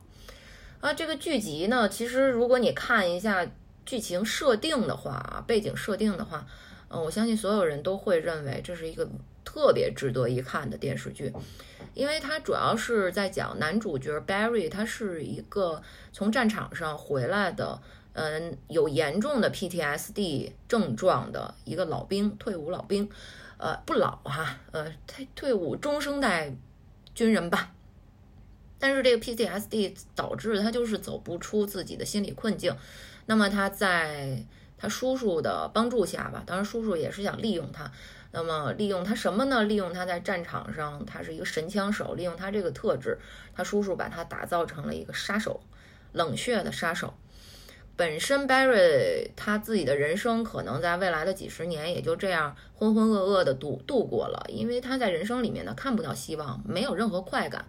结果有一次呢，他无意中他就走到了这个表演课里面，他要他的目要击杀的目标是在这里面上课的一个学生，他无意间就听到了这个老师，刚才我们介绍的由 Henry Henry Winkler 饰演的这位老师，呃，在大放厥词。可是他被这个老师嘴里面侃侃而谈的这些屁话一下子就感动了，他就觉得哇塞。我好像一下就知道自己的后半生要干什么了。我要学表演呀，我要做一个演员呀。然后他就莫名其妙就就开始在洛杉矶定居了，啊，背着自己的叔叔啊，然后同时还做着杀手的活计。虽然他这个时候已经想脱身了，不做杀手了，想做良民了，但是生活的齿轮在推着他，他就像一个浮萍一样，呃，不得不接着去杀人，然后还得。播出时间来努力的去学习表演，因为他真的在这方面一点天赋都没有。这个就是 Barry 这个剧集的整个故事背景。你想想，好莱坞杀手表演，然后还有什么黑社会，还有财团，还有制作影视片制作公司，哎，这么多元素混在一起。这个故事可讲的、可拿来利用的元素，想必非常非常多。但是，我觉得是挺遗憾的。尤其看完第二季，第二季整个应该十集左右的剧情，只有一集我能记住，就是第五集。嗯，所以，嗯，唉，真的是非常可惜啊。Barry 好像续订了第三季，希望第三季他们能有一个好一点的表现。呃，像这种比较治愈，就是抑郁的郁啊，比较治愈的轻喜剧，我本人还是挺喜欢看的。但是走到今天，呃，治愈的剧集，我我之前也说过了，拍的最好的还是《百年酒馆》。那么随后呢，就是《亚特兰大》。亚特兰大本来是说今年秋天要播第三季的，但是据说无限期搁置吧。应该是在拍，所谓无限期，可能是明年二零年能上。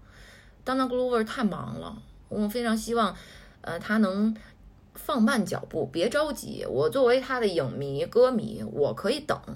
我不希望他像 Bill Hader 一样，就是这样着急忙慌的拍了两季，明明好好的故事背景，那么复复杂的、丰沛的元素，最后却没有拍出一个更好的剧集。但是这个剧集应该很多人会喜欢，里面还是有一些血浆的元素。它的战战斗场面，因为男主角他是一个杀手嘛，他战斗场面，尤其是射击场面非常非常棒。那么如果他作为一个杀手，他本身是一个狙击手，在战场上，呃，他做杀手的时候用手枪，呃，他这个电视剧里面的。战斗场面啊，打斗场面或者射击场面，跟之前我们昨天聊过的《极速备战》里面的射击场面来比的话，Barry 作为一个剧集居然完胜了。他这个射击场面拍的太帅了，建议大家为了这个去看一看。OK，这就是 Barry 两季七减分。好，下一部作品，这是一个短片啊，大概是五十五分钟，叫做。潘石榴岛，嗯，为什么把潘石榴岛和 Barry 搁在一起去聊呢？因为两个片子的导演是同一个人，潘石榴岛的导演就是刚才我比较严重吐槽过的这位日裔美籍的导演村井浩。嗯，呃，这个片子它是在古巴实地拍摄，就在哈瓦那拍的。嗯，上映没什么宣发，反正因为也是个短片嘛。但其实两个主演还是名头很大的。呃，主演刚才我们也提到过了，就是因为亚特兰大和村井浩结缘的 Donna Glover。呃，女女主角呢是 Rihanna。Rihanna 其实呃这几年也拍过不少商业片了。潘石榴岛这个短片呢，属于 Rihanna 拍的，几乎是唯一一个非商业向的电影，尽管它只是一个短片。呃，所以我觉得 Rihanna 还是。是有眼光啊，而且瑞安娜她演过的这些商业片里面，她的无论是扮相还是演技，我觉得还是不错的。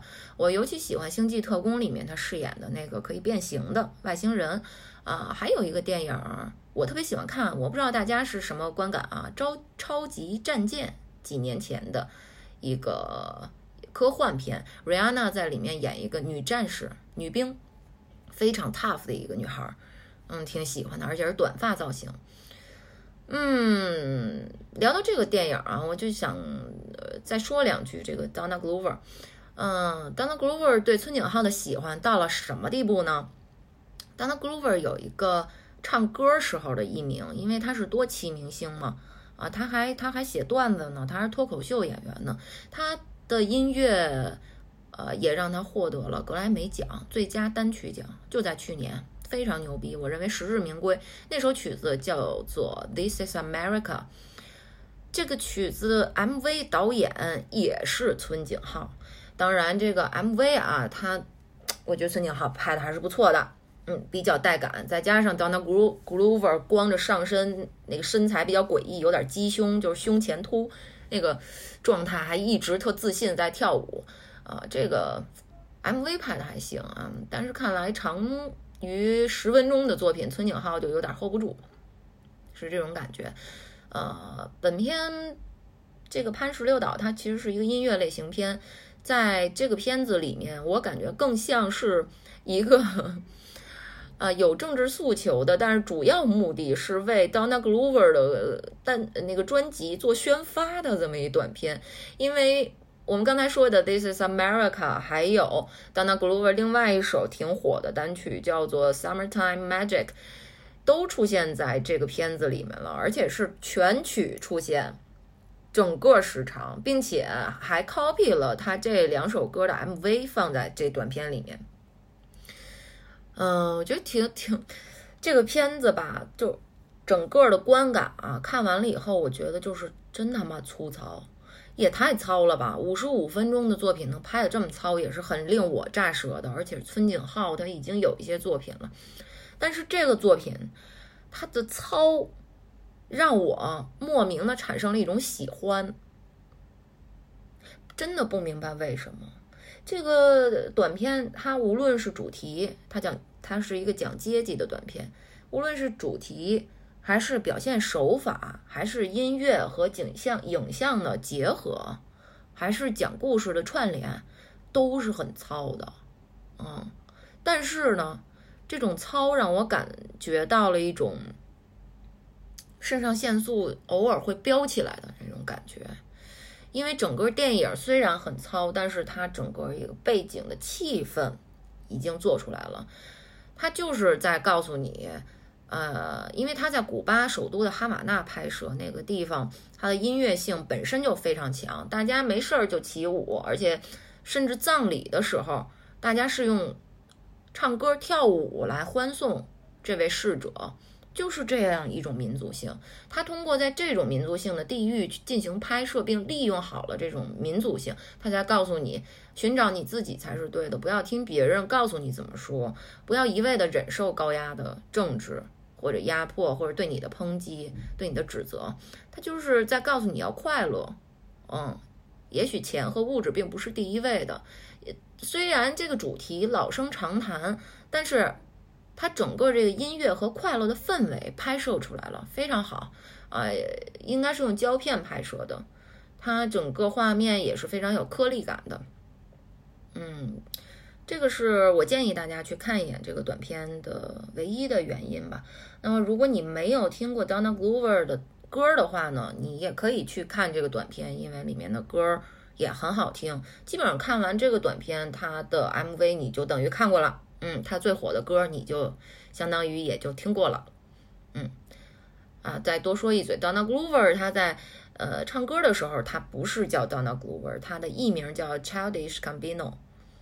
嗯，也是挺奇怪的一个名字啊。总之，我个人还是蛮喜欢这个短片的。呃，建议喜欢小成本的独立制作影视剧作品的观众去看一眼吧。磐石榴岛七分。OK，下面这部作品啊，大名鼎鼎，来头真是非常大啦。那么就是这个月刚啊，七月份七月中吧，刚刚出资源的，由西班牙导演阿尔莫多瓦导的《痛苦与荣耀》。这个作品在戛纳电影节输给了《寄生虫》。嗯，我看完了以后吧，其实我开始为《寄生虫》有点担心了，因为我非常期待《寄生虫》这个电影，而且说是八月六号资源就会上线啊。为什么呢？因为《寄生虫》几乎是全票通过在戛纳电影节获得的金棕榈奖，可是。你的好和不好在电影节里面是需要参照物的，你的作参照物就是其他导演的作品吗？那如果说我看到被你打败了的，同样呼声也很高的一个作品，我看到它水准也非常高的时候，那我就明白这个真正获奖的作品也许会是非常好的。但是如果说你的参照物也就是别的导演的其他作品，我看完以后我觉得。哎，不就那么回事儿吗？差不多凑合吧。那么我对获奖作品的质量也会产生忧虑啊，担心。痛苦与荣耀就是这样一个拍的啊，也就那么回事儿的。至少我的感官是这样啊，这么一个作品，所以我给他打分是七分。嗯，所以我觉得好多人说，为什么金棕榈就不待见？阿尔莫多瓦呀，我觉得还是有道理吧。至少这一届这个作品如果获得了金棕榈，那我觉得这一届的金棕榈可就没有什么好片子了。嗯，呃，本其实阿尔莫多瓦他自己是荣誉加身的，只不过金棕榈没有青睐过他。他很早的时候。在一九九九年，凭借《关于我母亲的一切》这部电影长片，已经获得了，呃，哎，等会儿啊，一九九九年啊，对，已经获得了戛纳的最佳导演奖，但是他不是金棕榈奖，嗯，在戛纳这个电影节里面，有一个不成文的一个鄙视链，就是感觉金棕榈是唯一一个值得尊重的奖项。什么男主演呀，最佳导演、最佳编剧，什么最佳剧本啊，什么的，这些都不值一提，都是安慰奖，所以他还是没有得过金棕榈嘛。啊，在二两千零三年，他已经获得了奥斯卡的最佳原创剧本奖，凭借《对他说》这部电影。嗯，当然，阿尔莫多瓦，我觉得隔三差五的，他现在还是在拍片子啊，他不是一个完全停产的状态，虽然密度不大拍的。嗯，实话实说，我对阿尔莫多瓦本人导的电影都不是特别有感觉，我觉得他文本的能力偏差。嗯，他其实他是一个很纠结对于文本的处理。它还是一方面有比较老派的，针对于剧情性，还有在规则之内的起承转合这个模板，它是挥之不去的，有一种被影响了的状态。但是在此之外，它还是希望能拍出更多的状态电影，不是以剧情取胜的，不是以呃 drama 或者催泪。呃，这种非常主流传统的这种文本罗列方式取胜的，但是这两个东西，我个人观感，我觉得它融合的并不很好，比较打架。嗯，我觉得还不如最后选一种，包括这一次的《痛苦与荣耀》的文本，我觉得也是同样一个问题。嗯，这个我们后面说哈。但是《痛苦与荣耀》虽然没得金棕榈奖，但是让安东尼奥·班德拉斯获得了这一次的最佳男主演奖啊，还是不错的。嗯，其实安东尼奥·班德拉斯真的没有什么太多的荣誉啊，他一直是被当做早年开始就是一个大帅哥，然后后来转战好莱转战好莱坞以后，因为英语的问题还有口音的问题，所以呃，他得到的角色比较受限。西班牙的很多演员转战嗯转战到好莱坞以后都是这么一个情况，包括后本剧的女主角就是 Penelope Penelope Cruz。这个阿汤哥的前女友啊，呃，这个女演员她也是转战好莱坞，但是一样是因为口音的这个问题吧。当然，呃，Cruz 她的境遇就要比班德拉斯要好不少了。她已经获得过呃奥斯卡奖的最佳女配角了，是在2009年 Woody Allen 导演的《午夜巴塞罗那》。她获获得过最佳女配角，嗯，二零零六年同样是阿尔莫多瓦导演的，呃，一部电影，我我没查啊，叫《回归》，她凭借这部电影获得了呃戛纳电影节的最佳女主角，嗯，她荣誉就比较加深了，但是我对 Cruz 的演技一直是比较。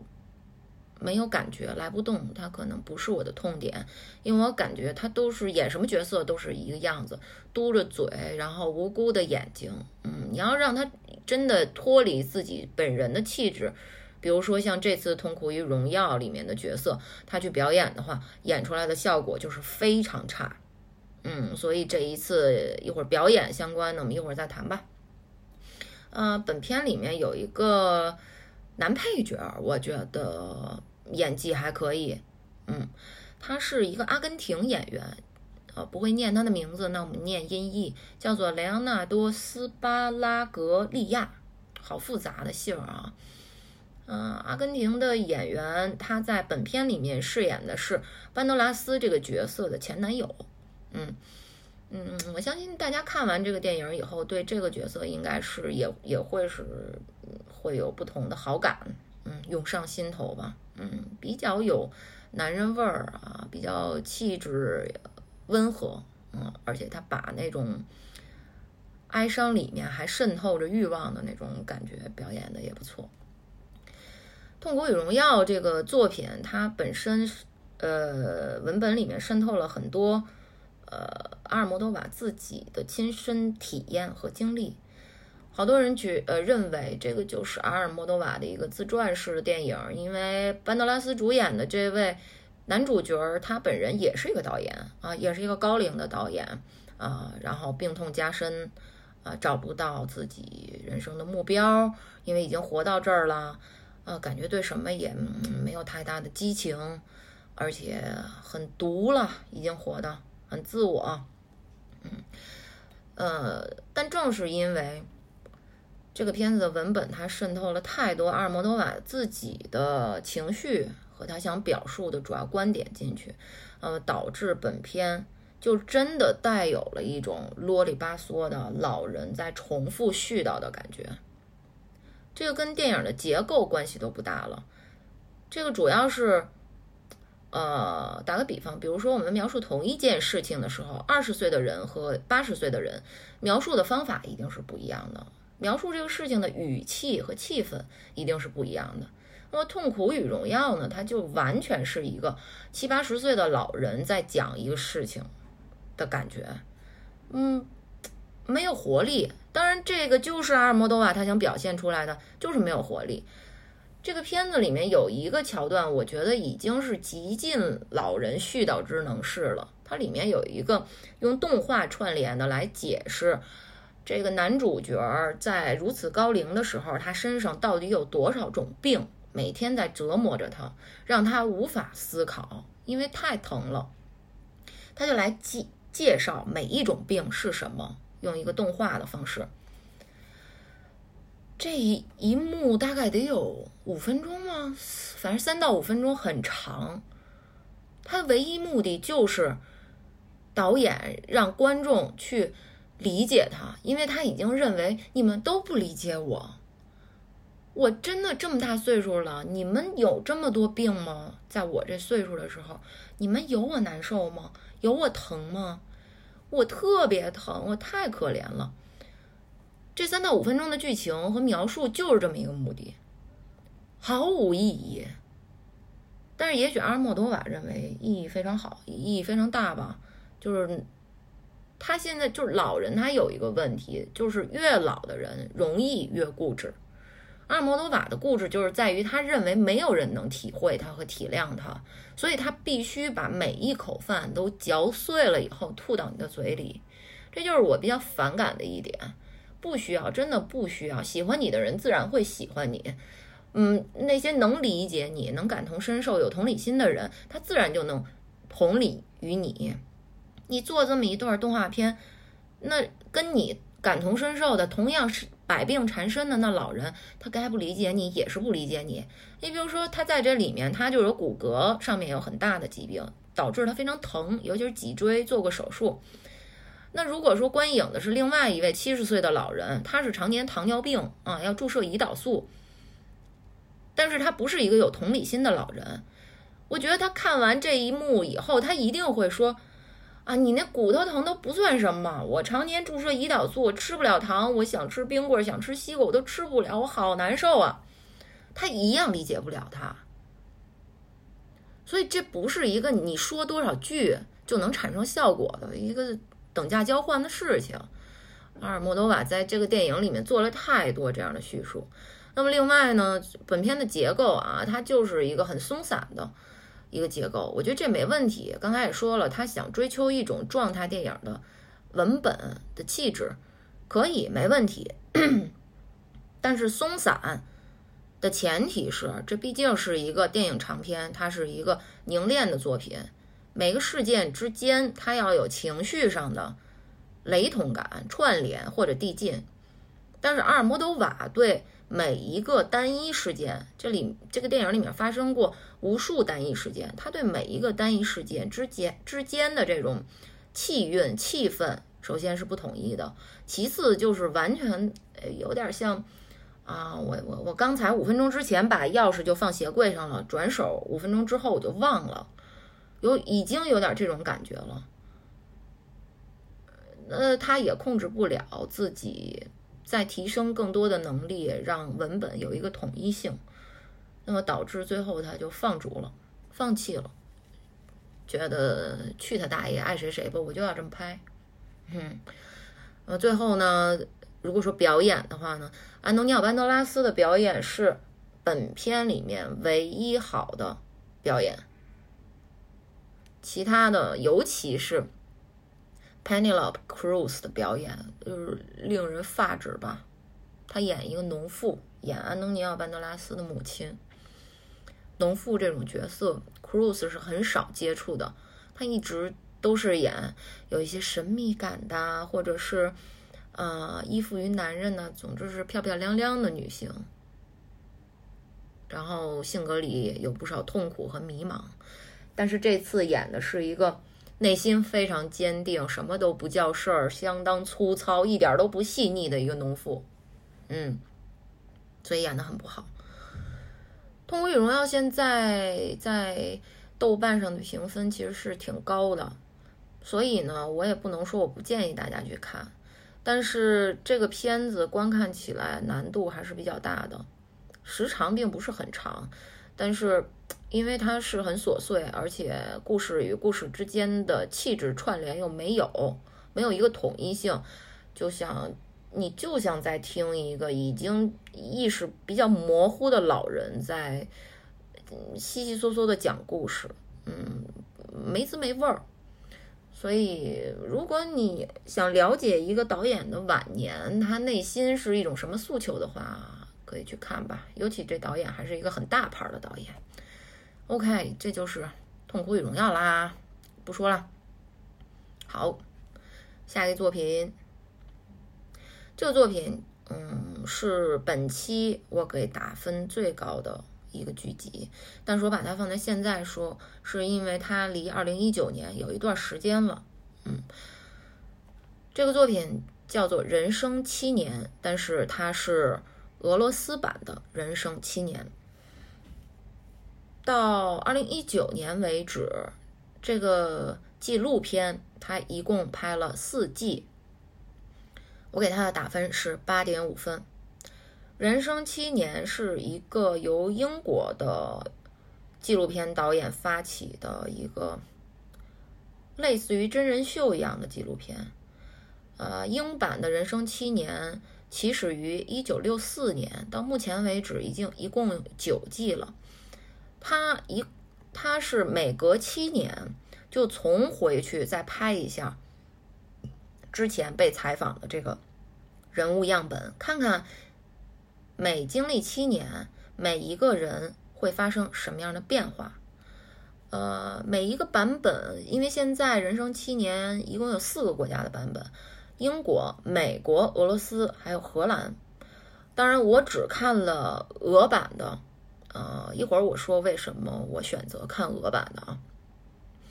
呃，有四个版本，英国版是最长的，其次是美国版，然后俄罗斯版和荷兰。嗯，为什么选看俄罗斯版呢？因为俄罗斯拍的比较晚，它的第一季是在一九九一年才开拍的，人家英版一九六四年就拍了。那么一九九一年是人生七年各个国家版本里边算来，呃，离二零一九年最近的。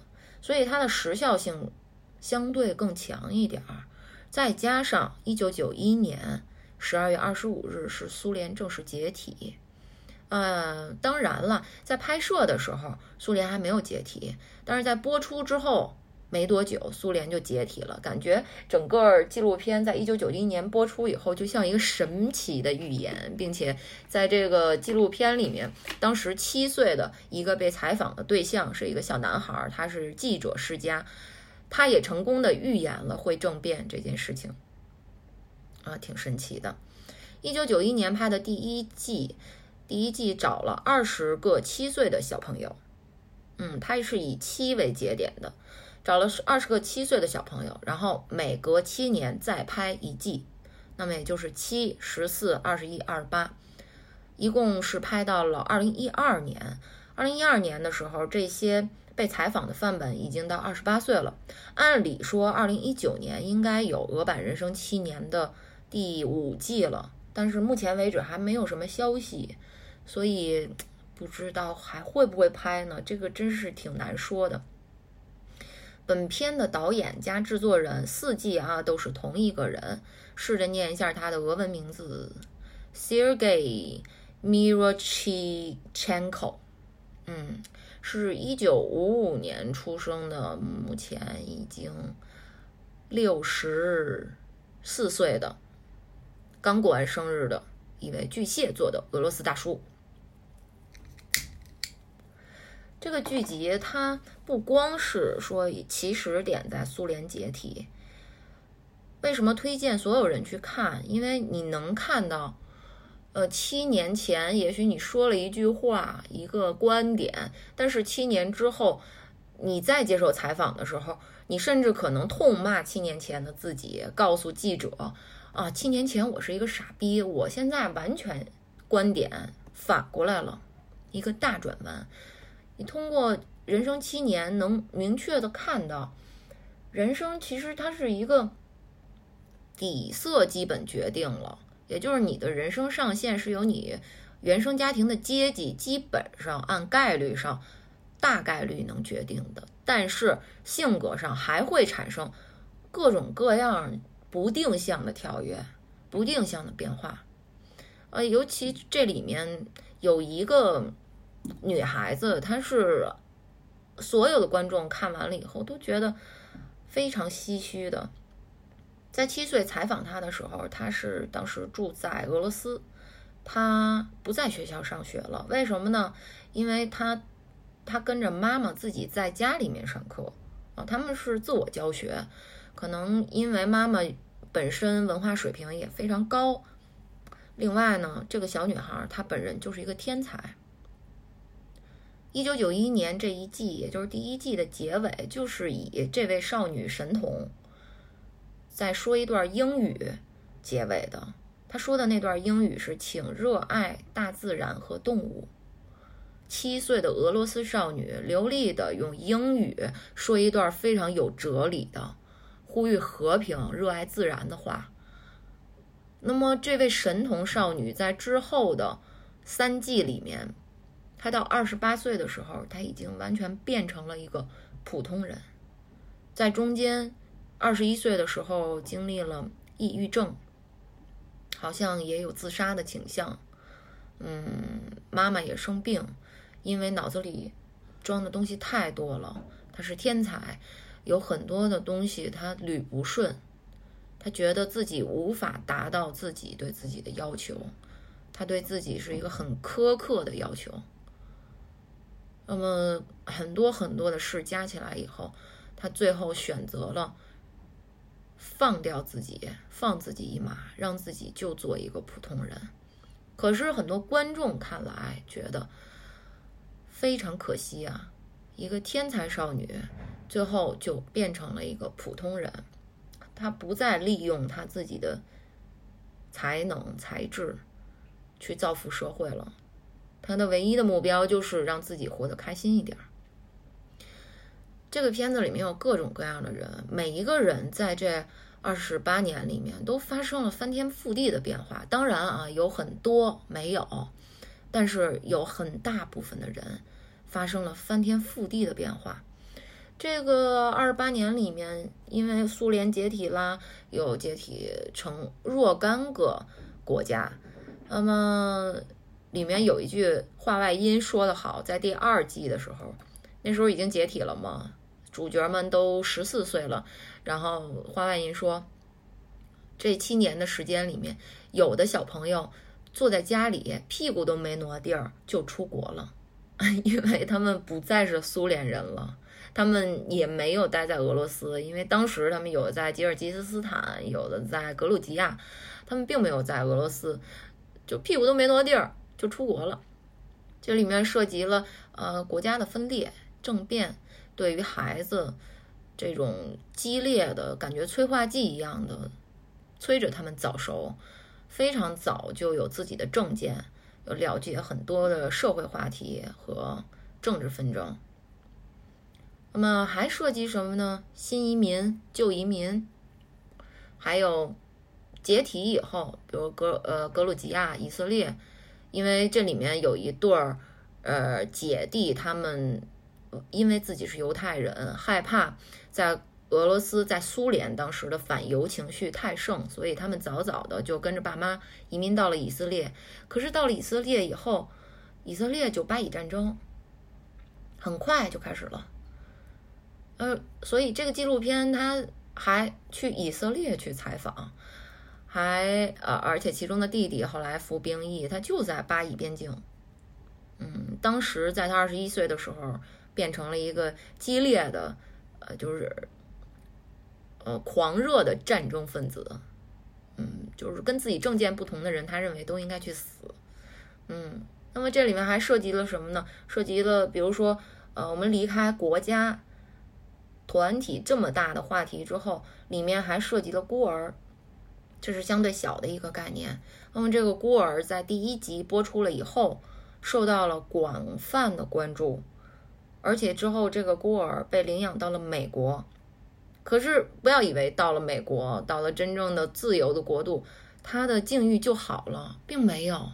甚至到了第四季的时候，他二十八岁的时候，他拒绝了采访，因为整个人我感觉他的精神状况都非常低迷了，可能是因为事业、感情上面双不利吧，而且还辗转过几个领养家庭。那么里面还有，比如说家庭境遇很普通的少女，但是在这个。呃，片子播了以后，因为她住在贝加尔湖畔的小山村里面，村里面的人爱传闲话，那么最后，在很快他的青春期、少年期的时候，就被无数人的议论声压垮了，选择自杀，啊，又被救活，然后后来就又做未婚妈妈，哇，各种各样的境遇导致这个女孩就人生就一路低迷下去。那么，并且在据说是二零一八年的时候，这位住在贝加尔湖畔的，在七岁的时候，导演说她的眼睛像一潭湖水深那样深邃的这位少女得了肺癌去世了。所以，人生真的是非常奇妙。尽管没有更多的政治因素和 drama 的因素加进来，人生七年这一个。真人秀的纪录片剧集，我也建议所有的人去看。当然，如果你想看，你你不想看那么癫狂的社会，你可以去看英版和美版的，因为他们这两个国家在呃六几年、七几年之后，他们的国内是没有什么战乱的，他们呃只是说选材的问题，有的人从下届区选出来小朋友，有的人从中产中产阶区选出来。呃，如果看英版、英版、美版的话，我看评价哈，大部分人是觉得更多的是能感受阶级带给一个人人生的这种天花板，你是很难突破的。二十个选题基本上，如果从下阶区找十个，中产阶区找十个，那么下阶区这十个孩子里面有一到两个能突破。这个阶级天花板就是非常非常难得的了，而且现实也是。你想，英版他六四年他拍到今年呢，已经六十多岁了吧？对，五十五十九岁还是多少岁？好像只有两个人突破了阶级壁垒。嗯，虽然看的到这一方面的时候比较无奈，但是每一个人还是在努力的活着。这也是另外。积极的一方面，我的人生信条就是无论碰到什么，相信自己，不为自己的决定后悔，并且要为自己的决定买单，努力、勇敢、自我的活下去。嗯，建议大家去看吧，俄国的人生七年。如果这个片子可不好下载，俄版的，但是 B 站上有，我是在 B 站上看的。B 站上不叫《人生七年》，叫《生于苏联》。嗯，大家去可以去搜，第一集到第四集都有。OK，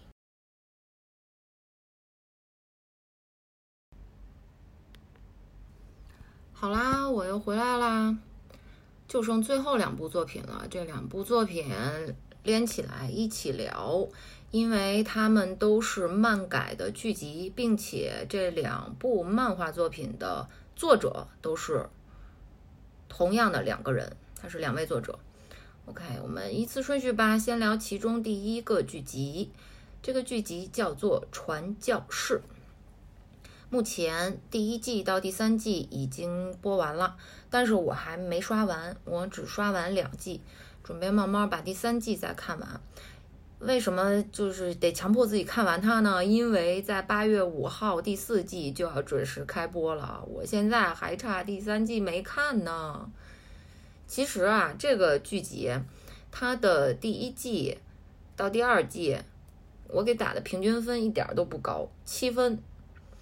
我觉得是一个气质还不错的剧集，嗯，但是故事内容啊、表演啊什么的，我觉得有点。over，哎，就是扯犊子，嗯，而且这个电视剧它整个的内核不是特别明确，就是它想表达的非常确立的，比如一二三四这个性格的点不是特别明确，每个角色他都在不停的变，不停的变，但实际上呢，这些角色他经历的时间啊，就是一到二季，他时间跨度是很短的。好像我一要没记错的话，肯定是一个月内的事情。一个月内，这一一个人不可能产生这么大性格变化的，所以只给打了七分嘛。这个作品是由 AMC 电视台制作的。AMC 电视台好多人就不太熟悉，大部分人就知道 Netflix 啊、HBO 啊。但其实 AMC 是很厉害的，它的代表作啊有《绝命毒师》《行尸走肉》《广告狂人》，这个电视台还是挺厉害的。嗯，传教士，尤其是这个作品呢，你一谈到漫改作品吧，而且这个电视剧它的主角儿它还是有神力的，所以还是需要一定的投资的，并且。这个片子它的导演班底又不是说名头特别大，所以呢，呃他一方面，他不光是说我要在导演这方面，还有主演这方面省钱。你省再多的钱，你能省出来那特效技术吗？省不出来太多的。所以呢，他还是比较有胆量的，来拍这么一个就是比较反主流传统的一个漫改作品。后面我们再聊这个漫画创作相关的东西啊。本片的导演，呃，第一季跟第二季的主要的导演加编剧是两个人，一个人叫做 Evan Goldberg，这个导演没什么代表作哎，新人导演。那么另外一个导演就更没有代表作了，他是演员出身的 Seth Rogen。Seth Rogen 他主演的电影啊，其实完全是他挑大梁主演的，并不太多。应该说能让人记住的只有一夜大肚，嗯，那个也是好多年前的片子了，不是很新了。但是他呢和他的好哥们儿两个人目前都在往编剧和导演这方面去走，走的效果还是可以的。那么他好哥们儿之一是谁呢？这个好哥们儿啊，我们多次聊过，就是去年。主演过《疯子》，并且出了自己的导演处女作，叫《生于九十年代》的这位烂仔帮的成员 John Hill。那么 John Hill 是烂仔帮，Seth Rogen 那想当然肯定也是烂仔帮。不过其实烂仔帮这个概念啊，并不是他们这一代演员衍生出来的，他们只是说，呃，在烂仔帮已经有一堆人加入之后呢，他们当时作为小小年轻儿。啊，跟烂仔帮的这几这些大哥关系不错，所以他们慢慢就跟人家在一块混了，然后把烂仔帮这个大旗接过来。其实这个呢，我还专门去查了一下，原始的烂仔帮里面到底有哪些人呢？其实这些人都是能挑大梁主演电影的，并且呢，烂仔帮的特点就是主演这些。B 级的喜剧片，从 B 级喜剧片开始的，但是很多初代的烂仔帮成员最后也走到了很高的位置，有的转型去剧情片，有的是脱离屎尿屁，进进行就是正常的好莱坞流水线作业下的大制作的喜剧片了。那其中就是有 Ben Stiller，Ben Stiller 的《博物馆奇妙夜》，我觉得没有人没看过吧。是很有名的，对吧？那么还有 Will Ferrell，王牌大间谍，嗯，这个没太脱离屎尿屁啊，但是他电影也挺卖座的。还有一位呢，就是 Owen Wilson，这个和 Ben Stiller 一块儿主演过《博物馆奇妙夜》，嗯，只不过他在博物馆里面饰演那个个头特别小、微缩景观的那小牛仔，呃，另外还主演过《超级名模》，这也是跟 Ben Stiller 合演的，嗯。啊，还有 Jack Blake，我们多次提到《摇滚学校》，啊是 Jack Blake 的代代表作啊。然后还有 Steve Carell，这是转型最成功的，呃，转型之作呢就是《狐狸猎手》，并且让他提名了奥斯卡最佳男主角。嗯，呃，因为《狐狸猎手》是虽然号称是体育类型片，但其实我认为它是一个非非常非常非常严肃的正剧。嗯。那么后来呢？这些人啊，四十多岁的时候呢，像 Seth Rogen 还有 Jonah Hill 他们那时候二十多快三十，然后就加入到了大哥的烂仔帮群体里面。最后他们也慢慢的努力去挣脱烂仔帮屎尿屁这个的境遇。所以你看这两位兄弟现在在努力往编导演集于一身的这种身份去转型。嗯，尽管谈不上特别成功啊，因为 Jonah Hill 的那个疯子，还有他导演的《生于九十年代》，咱们都聊过，在我看来不是特别成功的作品。但是呢，作为新人导演、编剧来说，也也可以啦。嗯，不是说仅仅是一个及格水平的作品，我觉得是一个还成的作品呢。嗯，所以也希望烂仔帮的成员们呢越走越好，呃，找到自我。相信自我，就算我留在屎尿屁这个喜剧电影里面，呃，也要认同自我。嗯，希望他们都能过得开开心心，像他们演的电影一样。呃，传，那么接着介绍其他导演啊。到第三季《传教士》的第三季的时候呢，就加入了一个新的导演。其实这个导演他在前两季也是主要呃辅助导演吧，他不是主要导演。那么到第三季呢，他就是担纲主要导演了。这个人叫做 Michael Slovis，他是很有名气哦。就感觉他在前两季哈，他是拖着这两位新人导演。那么到第三季呢，他作为担纲了。因为我说了，我看完前两季，其实我的观感并不像豆瓣上评价的那么牛逼那么好。但是这三季《传教士》其实评分最高的是第三季。那为什么它的评分会上来呢？就是因为 Michael Slovis 他是非常有名的一个导演，他是。《绝命毒师》三四五季，《权力游戏》第五季，《犯罪现场》第八季，《婚外情》第二季，这些无论是得奖还是大爆的美剧的导演，所以他的能力一定是要比新人导演还有怎么运用资金啊，怎么去制造场面，他的能力一定要是比另外两位导演强的。所以我还是挺期待第三季的吧，应该今天晚上就可以开始看了。嗯，好，主创。然后再介绍一下男主角啊，因为这个你还是要省省钱吧，把钱放到更多的场面制作上面，所以呢，主演们也都不是很有名气了。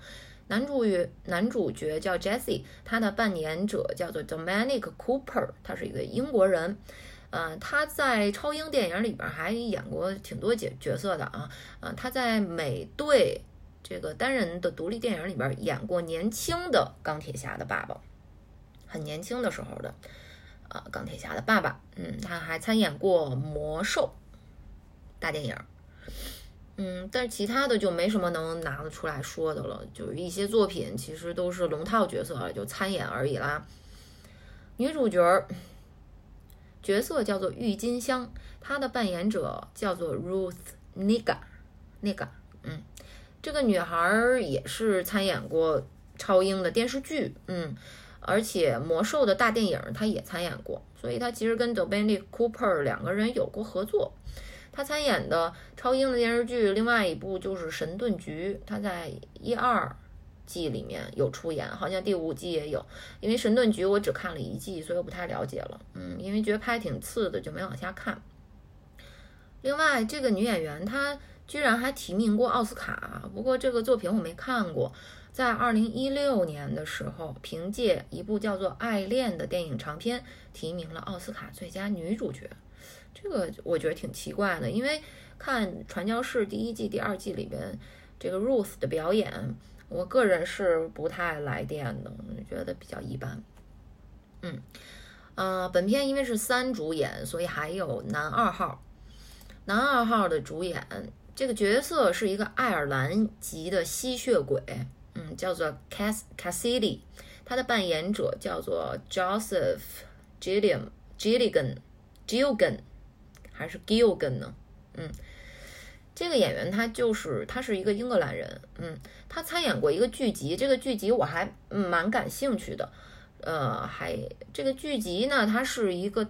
电影的衍生剧集，当然这个电影他也参演过。电影是二零零六年的，叫做《这就是英格兰》，评分还蛮高，在豆瓣上八分。嗯，讲光头党的故事的。啊，那么 Joseph 在呃这个电影和随后几年里面的衍生剧里面扮演非常主要的角色。呃，整个电影加剧集评分都挺高的。我查了，B 站上有，嗯，所以我也不用下载，到时候准备看一看，也是一个小成本独立制作的这种轻喜剧的，或者说爆笑喜剧吗？因为没看过，也不太清楚，是是，呃，会心一笑还是哈哈大笑的这种作品啊？嗯，OK，现在聊一下这个漫画的作者吧，《传教士》和一会儿我们要聊的另外一部作品，这两部作品的漫画作者是。同样两个人，一位呢叫做 Garth Ennis，还有一位叫做 Derek Robertson。这两部漫画呢，现在我们介绍的叫做《传教士》，一会儿要介绍的叫做《黑袍纠察队》，其实它英文名叫做 The Boys。嗯，这两部漫画，呃，应该说都是隶属于 DC 旗下吧。《黑袍纠察队》一会儿介绍，先介绍《传教士》。传教士它整个的版权是隶属于 DC 旗下的，呃，DC 旗下的叫做，哎，漫画作者，嗯，嗯，我查一下啊，叫做 Wild Wild Storm 这个子公司。那么，这个子公司其实它里面的很多漫画内容，它是和 DC 本身的宇宙它是有关联性的，但是并没有正式纳入 DC 的宇宙。因为 Wildstorm 这个子公司，它做的大部分都是黄暴向的，就比较 R 级的漫画，R 级的漫画，啊，其中就包括猛禽小队。猛禽小队据说已经拍完了啊，是由 Margot Robbie 主演的，可能是明年啊，还是今年底上映。嗯，这个呃，Wildstorm 它。这个黄暴向的宇宙吧，很难说 DC 后面会不会把它融入到真正的 DC 宇宙里面。现在反正是分着拍，但是我感觉猛禽小队，因为它是由小丑女串联的，和自杀小队一样，所以好像是不是要联动一下子呀？但是又考虑票房，你这个猛禽小队一进来，它分级就不好了。分级不好就直接影响票房了，嗯，所以你看，呃，这两位作者他们做的漫画的性质都是很像的，包括一会儿我们介绍的《黑袍纠察队》，它都是比较暴力的，嗯，很血腥的这种作品。传教士的看点在哪呢？它在于，我觉得很多人挺喜欢它这种血浆片的元素加进来的，嗯，确实里面有很多血浆。嗯啊，杀人的方法啊什么的，也都挺令人眼前一亮的吧？嗯，所以很多人喜欢这个。我觉得传教士他在 cult 片儿和血浆片儿这个元素上啊，他走的没有后边要介绍的黑袍纠察队好，但是也是可以一看，因为它是比较反传反传统的，它是戏谑这个呃宗教嘛。因为男主角是个传教士，他却每天在杀人。嗯，可以看看这个，而且传教士的宇宙呢铺的比较大，就是它涉涉及的各种东西啊、文化呀，还有宗教梗啊，相对多一些，会比黑袍纠察队。嗯，所以它在知识点的摄入方面还是不错的。嗯，另外呢，还有什么？嗯，还有就是。它是比较典型的这种美剧里面的超英片，跟《黑袍纠察队》就是完全不一样。它虽然拍的水准一般，但是它这个剧情在不停的铺设，它的宇宙在不停的延展，一会儿出来一个人物，一会儿出来一个人物，我操，这这人呃也特牛逼，那人也特牛逼。你作为观众的时候，你。你就忍不住想接下去看，你就想看，哎，这人是谁呀？他是神话里哪个人物啊？他什么出身啊？他怎么那么厉害呀？就感觉，嗯，反正会把你脑残追剧的那股劲头给勾起来。这个传教士，我这出于这一点，我觉得也是建议去看吧。但是一定要放低心理期待，因为它不是一个完成度很高的，毕竟成本有限，又是一个剧集。他拍的题材又太大，所以有很多时候完成度不是很好啊，给自己心里一点容忍度。这个电视剧比较适合什么呀？适合你就是无聊，我都没有什么剧可追，哎，那您就一个礼拜看那么一两集，看看这个，然后跟着他的宇宙往外延伸延伸一点的，一点一点去走啊，就是一个比较轻松的一个超英的剧集吧。嗯，OK，这就是传教士，八月五号开播第四季喽。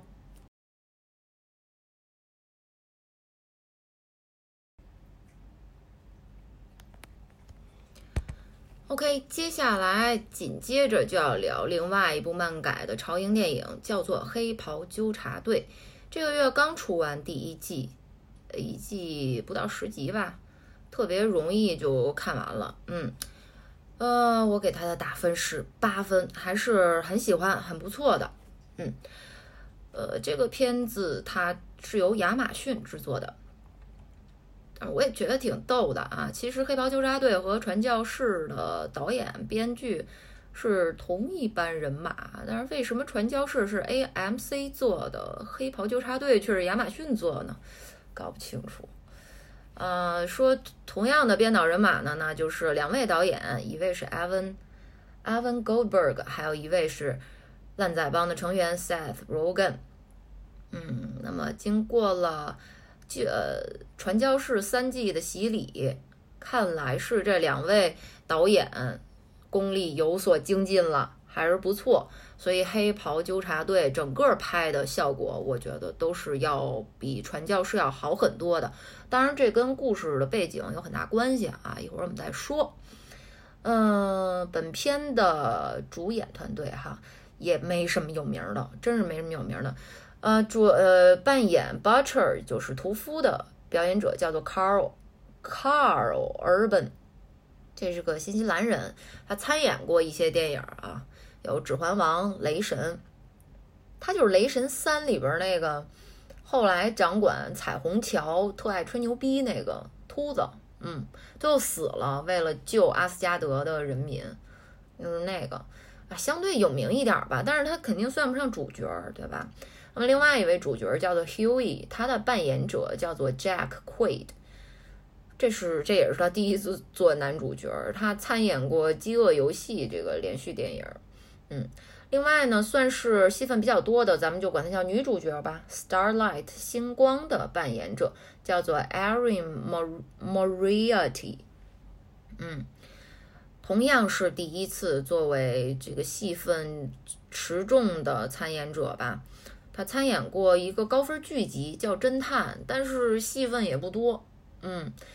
哎，这个你拍超英剧集，肯定还是要，无论是主创还是主演们，都得节省成本。嗯，呃，另外稍微有名一点的呢，就是其中一个反派叫做祖国人儿，叫 Homelander 这个角色的扮演者，这个演员叫做 Anthony Starr，他是一个高分剧集叫《黑吃黑》，我没看过啊，不知道大家看过没有？他是里面一个相当持重角色的扮演者，嗯。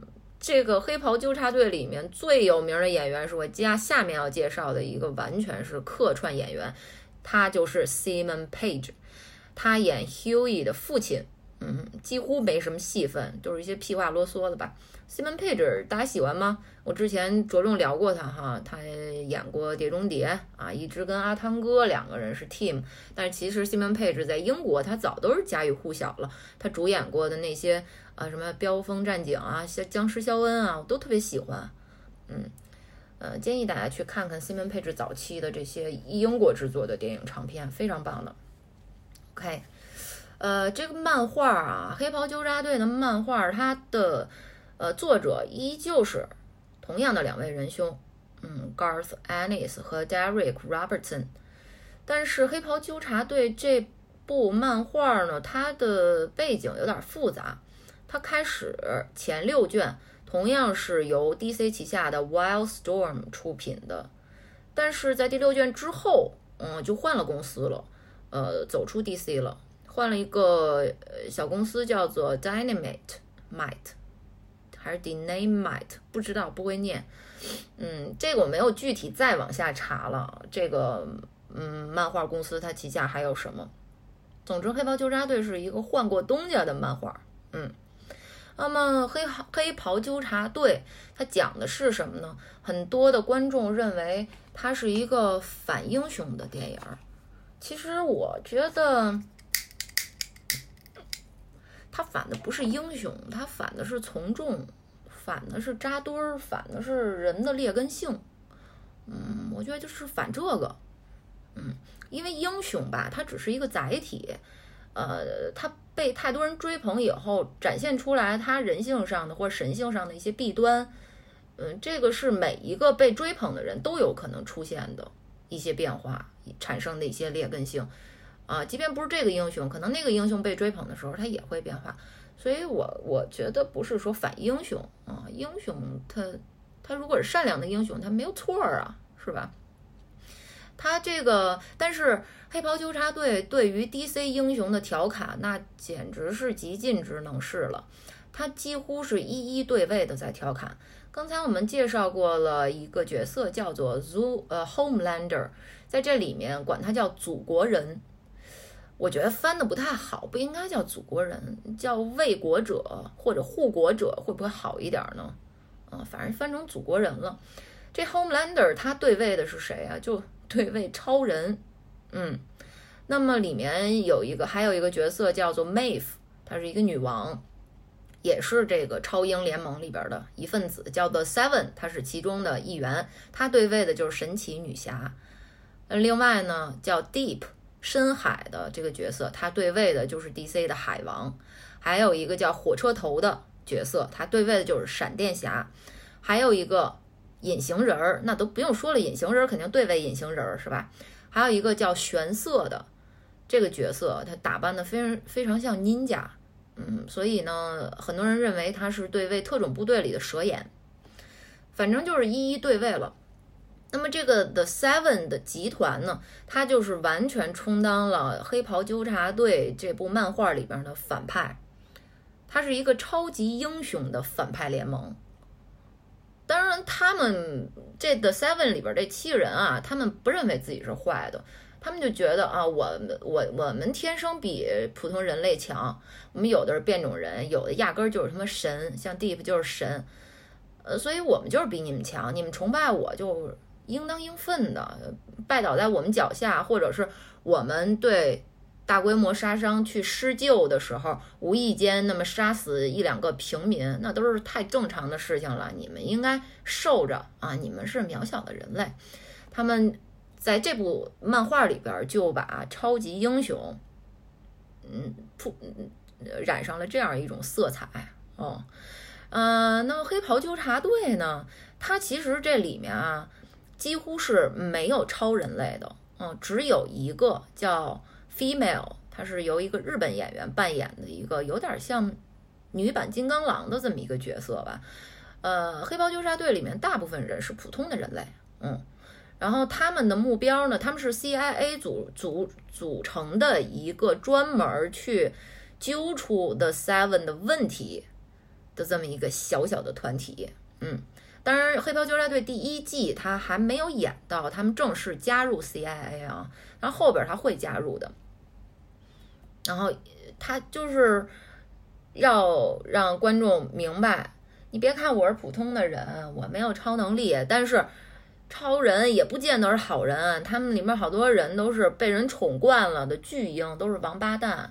我人类才是最好的，人类的能力才是最强大的，人类的头脑才是最灵光的，嗯，就是搞这么一个反差戏谑，是一个黑色幽默。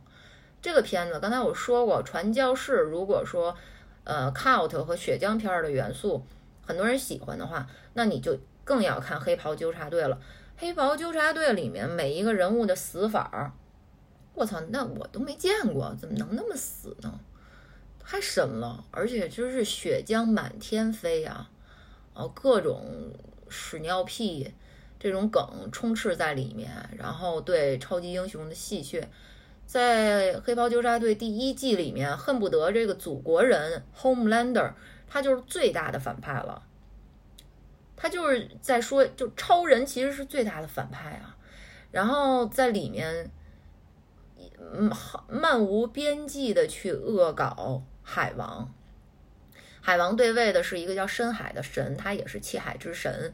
但是在这里面，通过这个叫做深海的角色的嘴，编导直接让他说出了：说我都知道，其他六个英雄根本看不起我，我就是为了你们公司，为了增增强这个七人组的多样性，随便找来的一个神，我。怎么可能跟他们平起平坐呢？我的技能是跟鱼说话，你们谁瞧得起我？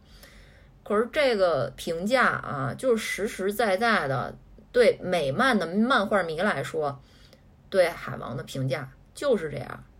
没有人看得上海王，而且这个漫画界无数人做过恶搞海王的这个漫画啊，小短片。所以就是我觉得看个乐儿吧，你对位的时候，你就会有一种新奇的快感，就觉得哦，他是他，他是他，还是蛮有意思的。再加上本片其实完成度很高，角色呢在心灵上或者性格上进化的铺垫也是不错的，因为它有一个漫画作为依托嘛，它不是完全原创的剧本。所以《黑袍纠察队》，我就特别建议大家去看了。OK，第一季八分。结束了，哇，终于结束了。下面紧锣密鼓的聊一下未完待续的啊一些东西。先说一些上了预告的，或者说马上要上映的。这个《小丑回魂二》九月六号要在北美上映了，片长多长时间？两小时四十五分钟，是由伊美和劳模姐主演的。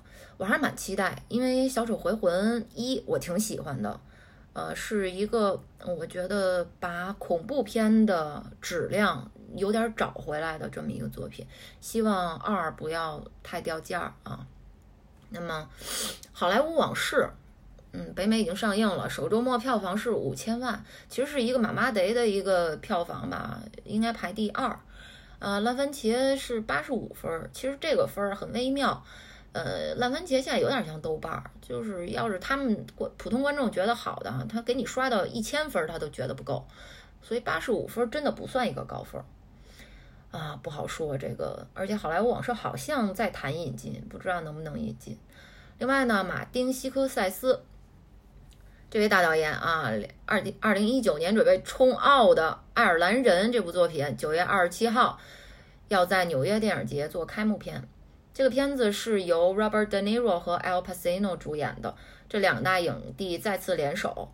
不过这个片子呢，它是选了一个比较特异的上映方式，它是准备在 Netflix 上上线，然后再加一点点小范围的上映啊。这样能保证它冲奥吗？你一点都不上映，你就没有冲奥资格申请的资格。嗯，这个片子是在十一月底会在北美的小范围院线上映。那么另外呢，有一个让我就是很惊讶的一个音乐剧改编的电影叫《猫》，正好我这个月初去看了《猫》的音乐剧，《猫》的预告片在本月试出了。呃，是由 Jennifer Hudson 和 Taylor Swift。等等人去主演的，但是我看完这个预告片啊，我就觉得一一滩屎。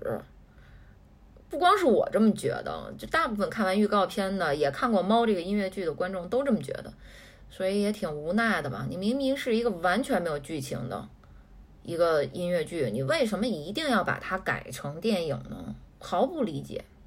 好，下一个新闻就是 TVN 的神剧，我之前聊过啊，信号很喜欢的，觉得是应该能排进韩剧前几名的一个电视剧，终于要制作第二季了，是原班人马，希望不要拍的太差啊。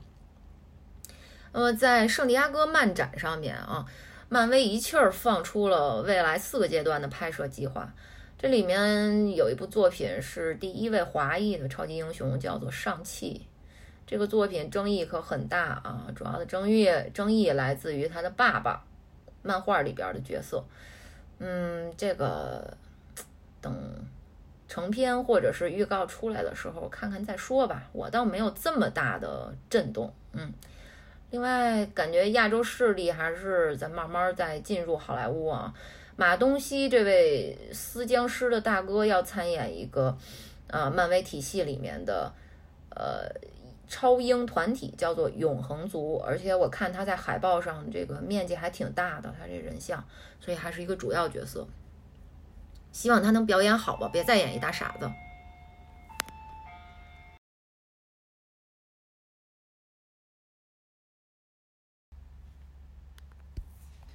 然后另外一个特可乐的呢，就是圣地亚哥漫展上面，漫威不是试出了好多拍摄计划吗？结果 DC 那个展台是空的，他们工作人员就在那儿表演顶椅子，好多那个呃 DC 漫威的粉丝就嘲笑 DC。其实啊，就是每个它的企业还有它的宣传策略是不一样的。其实你比如说，DC 现在他已经确定了新的蝙蝠侠的拍摄计划，而且已经敲定换的人。呃，新的蝙蝠侠主演者就是演过《暮光之城》的 Robert Pattinson。其实 Robert 这几年他在走这个小成本的制作，并且像今年的戛纳电影节有一个非常令人期待的恐怖片叫《灯塔》。在今天早上，三十一号早上刚刚放出了预告片，而且《灯塔》这个呃恐怖电影，它评价在这次戛纳上评价非常高呢。另外，像新的这个威尼斯今年的新的主竞赛单元的影片全都确定了，DC 的新片《小丑》这我在开篇的时候我提到过这个事情啊，我说我预言可能会成真，说的就是这部电影。上一集的时候我聊过，上个月我说 DC 的这部小丑很可能是 DC 真正的翻身之作啊，我也期望它是，期待它是翻身之作。虽然 DC 一直就是觉得小丑是他们最牛逼的一一个梗，一个人物，就没完没了的在炒小丑这个梗，但是这次的小丑真的入围了。威尼斯的主竞赛单元啊，并且他换了这个影帝级别的主演 j a c q u i n j a c q u i n Phoenix 和 Robert De Niro，还是挺令人期待的。所以其实企业之间的宣传策略是不一样的，呃，而且一般啊都是三十年河东三十年河西这种事情，而且咱们作为观众，其实。应该希望看到百家争鸣，而不是一家独大，对吧？像迪呃迪士尼现在这种一家独大的局面，其实不是什么特别好的事情。嗯，还有最后介绍一个会上映的吧，终于定档了。上个月的节目咱们也聊到过，就是原来是个 Flash 的连载动画，现在出了一个前传性质的大电影，二 D 的大电影，叫做《罗小黑战记》。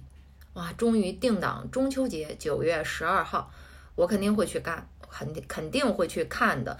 希望罗小黑这次能真的做一个好故事，嗯，别瞎编，就是讲一个正正经经讲一个呃商业向的故事就可以了，不需要做那些花里胡哨的东西。OK，下面谈谈连载的啊，这个之前我重推过的一部日剧叫《轮到你了》。哎呀，推完了就不知道为什么这一个月四个礼拜这几集，真的是每况愈下呀！感觉编导一直在耗时间，不让剧情推进，而且拉出来这些支线剧剧情都毫无意义。我已经快追不下去了，这轮到你了。还有《长安十二时辰》，我都快追不下去了。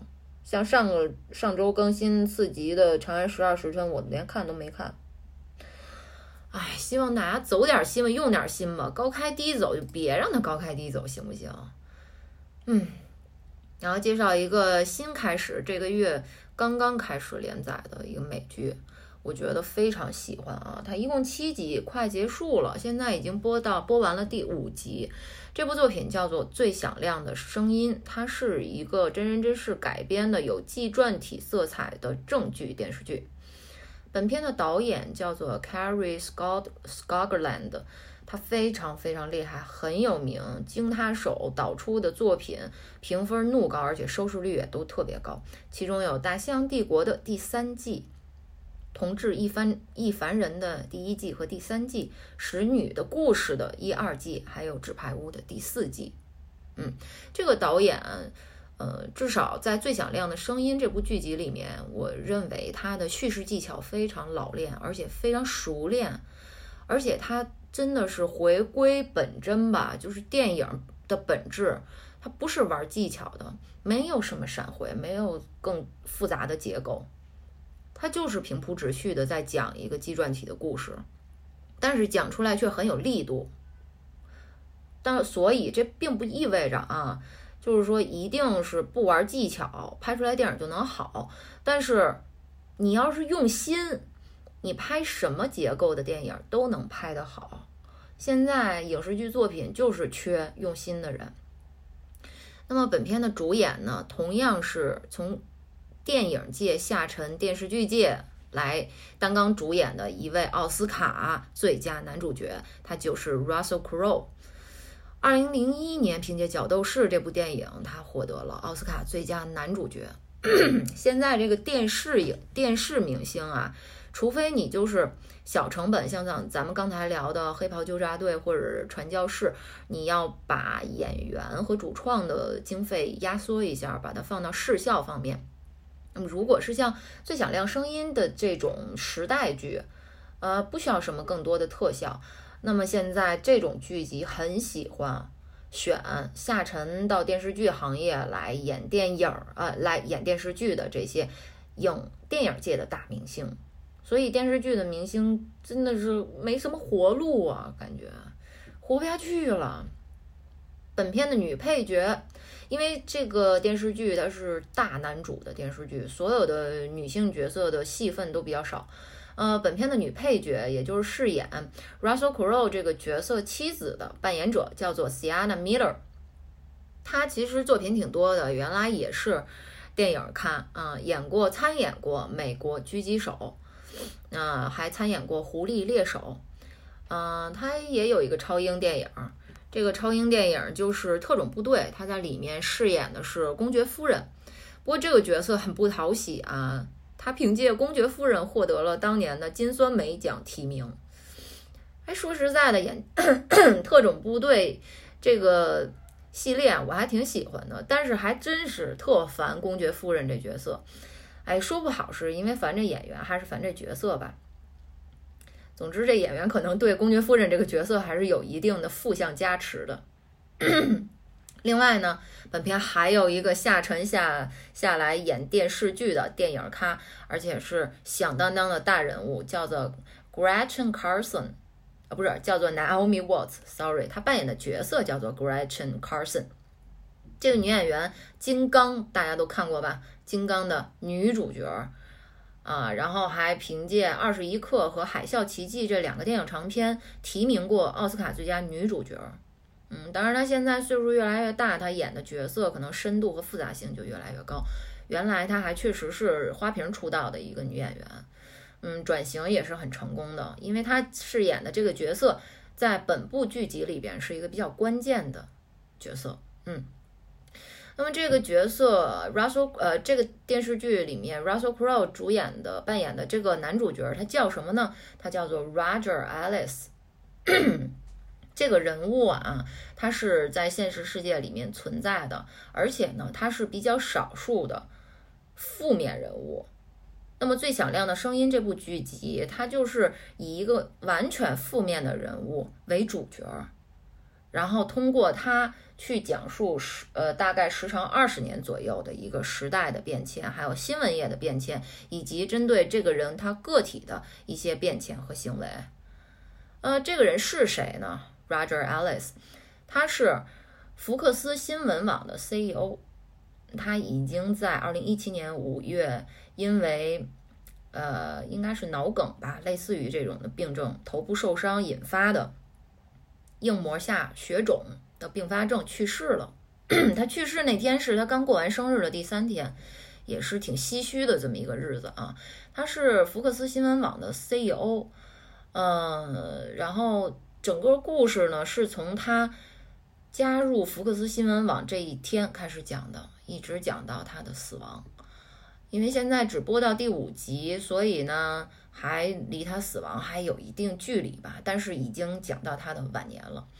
那么 Roger Ellis 他是一个非常具有争议性的人物，无论是他的本职工作是新闻人，还是他在职场里面体现出的他恶劣的劣迹斑斑的人性，他都是一个争议性非常大的人。呃，以这样的人物作为男主角，这个作品它的难度是很大的。不过这部这部作品呢，他没有企图给 Roger 洗白，因为其实据说 Roger 他的童年还是挺不不开心的，他爸爸特别暴力。但是呢，这些东西都作为特别特别简短的闪回出现在电视剧里面，那么半秒一秒的，就是他没有一个企图给这个人物洗白的诉求。他基本上就是通过两方面去讲述这个人物以及他周边的人和事，还有时代。哪两个方面呢？第一个方面啊，就是他的政治属性。为什么一定要讲他的政治属性？他明明是个新闻人，因为其实呢，他并不是一开始就是新闻人。他在非常长的时间里面啊，他从事的是。呃，总统竞选的新闻官，在他的帮助下，他捧出了三任总统，有尼克松、里根和老布什，并且在他晚年的时候，他和 Donald Trump 的关系也非常好。Roger Ellis 他是一个极右的极右主义者，嗯，所以他非常讨厌奥巴马，极其讨厌啊。那么，呃，他虽然后来他不从政了，不做新闻官了，后来就是来做福克斯新闻网，并且在福克斯之前，其实他已经在这个叫 NCBC 吧这个新闻台，他也做过，虽然不欢而散了，但是他进入新闻业以后呢，他其实是有自己的政治抱负的。他想通过自己，他是一个很有说服力的一个演说家。他想通过自己的煽动，然后让福克斯新闻网达到一个美国最明确的、具有右倾素质的新闻电视台。他认为大众是没有脑子的，他认为大众就是喜欢暴力，就是喜欢种族主义，就是喜欢隔离。他说：“我就要煽动这一点。”然后打造我们的新闻帝国，而且他用这个理念，最后实实在在的让福克斯新闻网做到了美国数一数二的新闻电视台，并且他作为呃默多克旗下的这个所有的传播业里面，福克斯新闻网是收益最好的一个生意，所以默多克也没有什么办法拿它，因为福克斯新闻网是福克斯是被默多克收购的嘛。这个就是一方面从他的政治理念去讲，看看这个人他是怎么把一种就是与怎么说啊，就是糊弄大众、煽动大众的这么一种观念，就实实在在的引入了美国民众的生活，并且还真的被这些愚昧的大众追捧，而且成为了第一的电视台。那么另外一个方面呢，这电视剧是从。呃，跟 Roger Alice 关系最密切的一个丑闻来铺设的，这个丑闻是一系列的性丑闻。本片里面啊有两个主要的女性角色，呃，其中呃刚才我们介绍过的由 Naomi Watts 饰演的这位叫 Gretchen Carlson，她是一个新闻女主播。那么另外呢还有一个女性角色，这个角色的名字叫做 Laurie Loon。这两个角色是最后起底了 Roger Alice 他一系列性丑闻、性骚扰的呃两位主要的 女战士吧，并且呃 Gretchen Carlson 他还进行了很多次的对 Roger Alice 性骚扰的录音。嗯，他对 Carlson Roger 没有最最终得手对 Carlson，但是。他已经多次在言语和肢体上性骚扰过 Carlson 了。那么 Carlson，呃，就是后期啊，他就把手机带进了这个办公室，每一次就进行录音，并且他最后举证。在自己的老公的理解和帮助下，找到了女权团体，进行了就是控告，对 Roger Alice 的控告。而且这个事儿呢，在美国最后一发不可收拾。其实福克斯对这个事情反应非常快，他很快就辞退了 Roger，当然也给了 Roger 四千万美元的解约金，呃，然后又给了 Carlson 就是控告方两千万的和解金。可是这个事儿并没有因此打住。呃，被 Roger Alice 性骚扰甚至甚至强暴过的女性，像雨后春笋一样，一个一个的受到激励，就站出来，来指控他对自己曾经实行过的恶行。所以这个 Roger 其实他在最后吧，他也呃，可能是不堪重负，本身他自己身体也不好，岁数也挺大，像七十七岁了。总之是在意外之下，也是丧命了吧。嗯，这个也算是一种报应吗？我觉得算吧。嗯，OK，这个就是它是有的时候啊，嗯，影视作品啊，它无法高于生活，生活永远会让你见识到你想也想象不到、根本不敢想的各种各样的可能性。嗯，每一次看一些由真人真事改编的作品的时候，都会有这种感觉。最响亮的声音也一样。因为据说，在福克斯新闻台里面，可不光只只是 Roger Alice 性骚扰女性，在整个新闻台里面，女性的地位都非常低下啊，女性主播都要面临很多男主播的性骚扰和挑逗。所以，一个右翼分子啊，然后把自己的政治理念、极端政治理念融入到了一个应该以事实为前提的。一个工作环境里面，最后让整个一个产业都十分之肮脏，呃，并且这个电视剧大概在第三集的时候已经涉涉及了很多的政治事件了，包括建台理念啊，还有几次的选举，并且对于美国社会来说最严重的一次灾难就是九幺幺，嗯，都在这个电影里边通过 Roger Ellis 他的。极端的新闻理念体现体现出来了，他是作作为一个极端的右翼分子，他是如何去决定在面对大事件的时候怎么播新闻，怎么写稿子？他激进到他根本都没有事实，他只要标题，煽动性的标题，能把老百姓煽起来那最好。啊，所以我建议大家一定要去看《最响亮的声音》这个片子，看起来不是那么轻松，就是很难受的，但是拍的确实非常好。片子里面集合了提名的影后，已经是的影帝，是吧？他的演技是非常好的。这么令人反感的一个角色，Russell Crowe 演出了他的魅力，啊，令人作呕的铁腕，但是他演出来了，真的是非常棒。如果说他跟去年这个提名的，哎呀，饰演哪任总统的？哎，我忘了奥斯卡，大家去，大家去听我之前节目找一找，包括一时想不起来，也是很多的服化道贴在身上。哦，是那个，是是贝尔吗？还是谁？演演，哎。是演布什吗？还是演什么？哦，副总统，对，副总统。他如果和副总统里边主角的表演相比起来的话，都是带了很重的浮化道，然后都是演一个就是性格很突出的，嗯，但是恐怕跟演员本身性格出入都很大的这种角色，Russell Crowe 非常就直接就赢了，他的表演赢过绝大多数的。好莱坞影帝级的男演员太棒了。虽然当年他这个角斗士获得影帝，我特别不服，但是今天时至今日，他的演技真的牛逼。我操，OK，这就是我们介绍的所有的所有了，两小时五十六分钟，就这样吧，再见。太热了，我要拼图去了，同志们再见，下个月。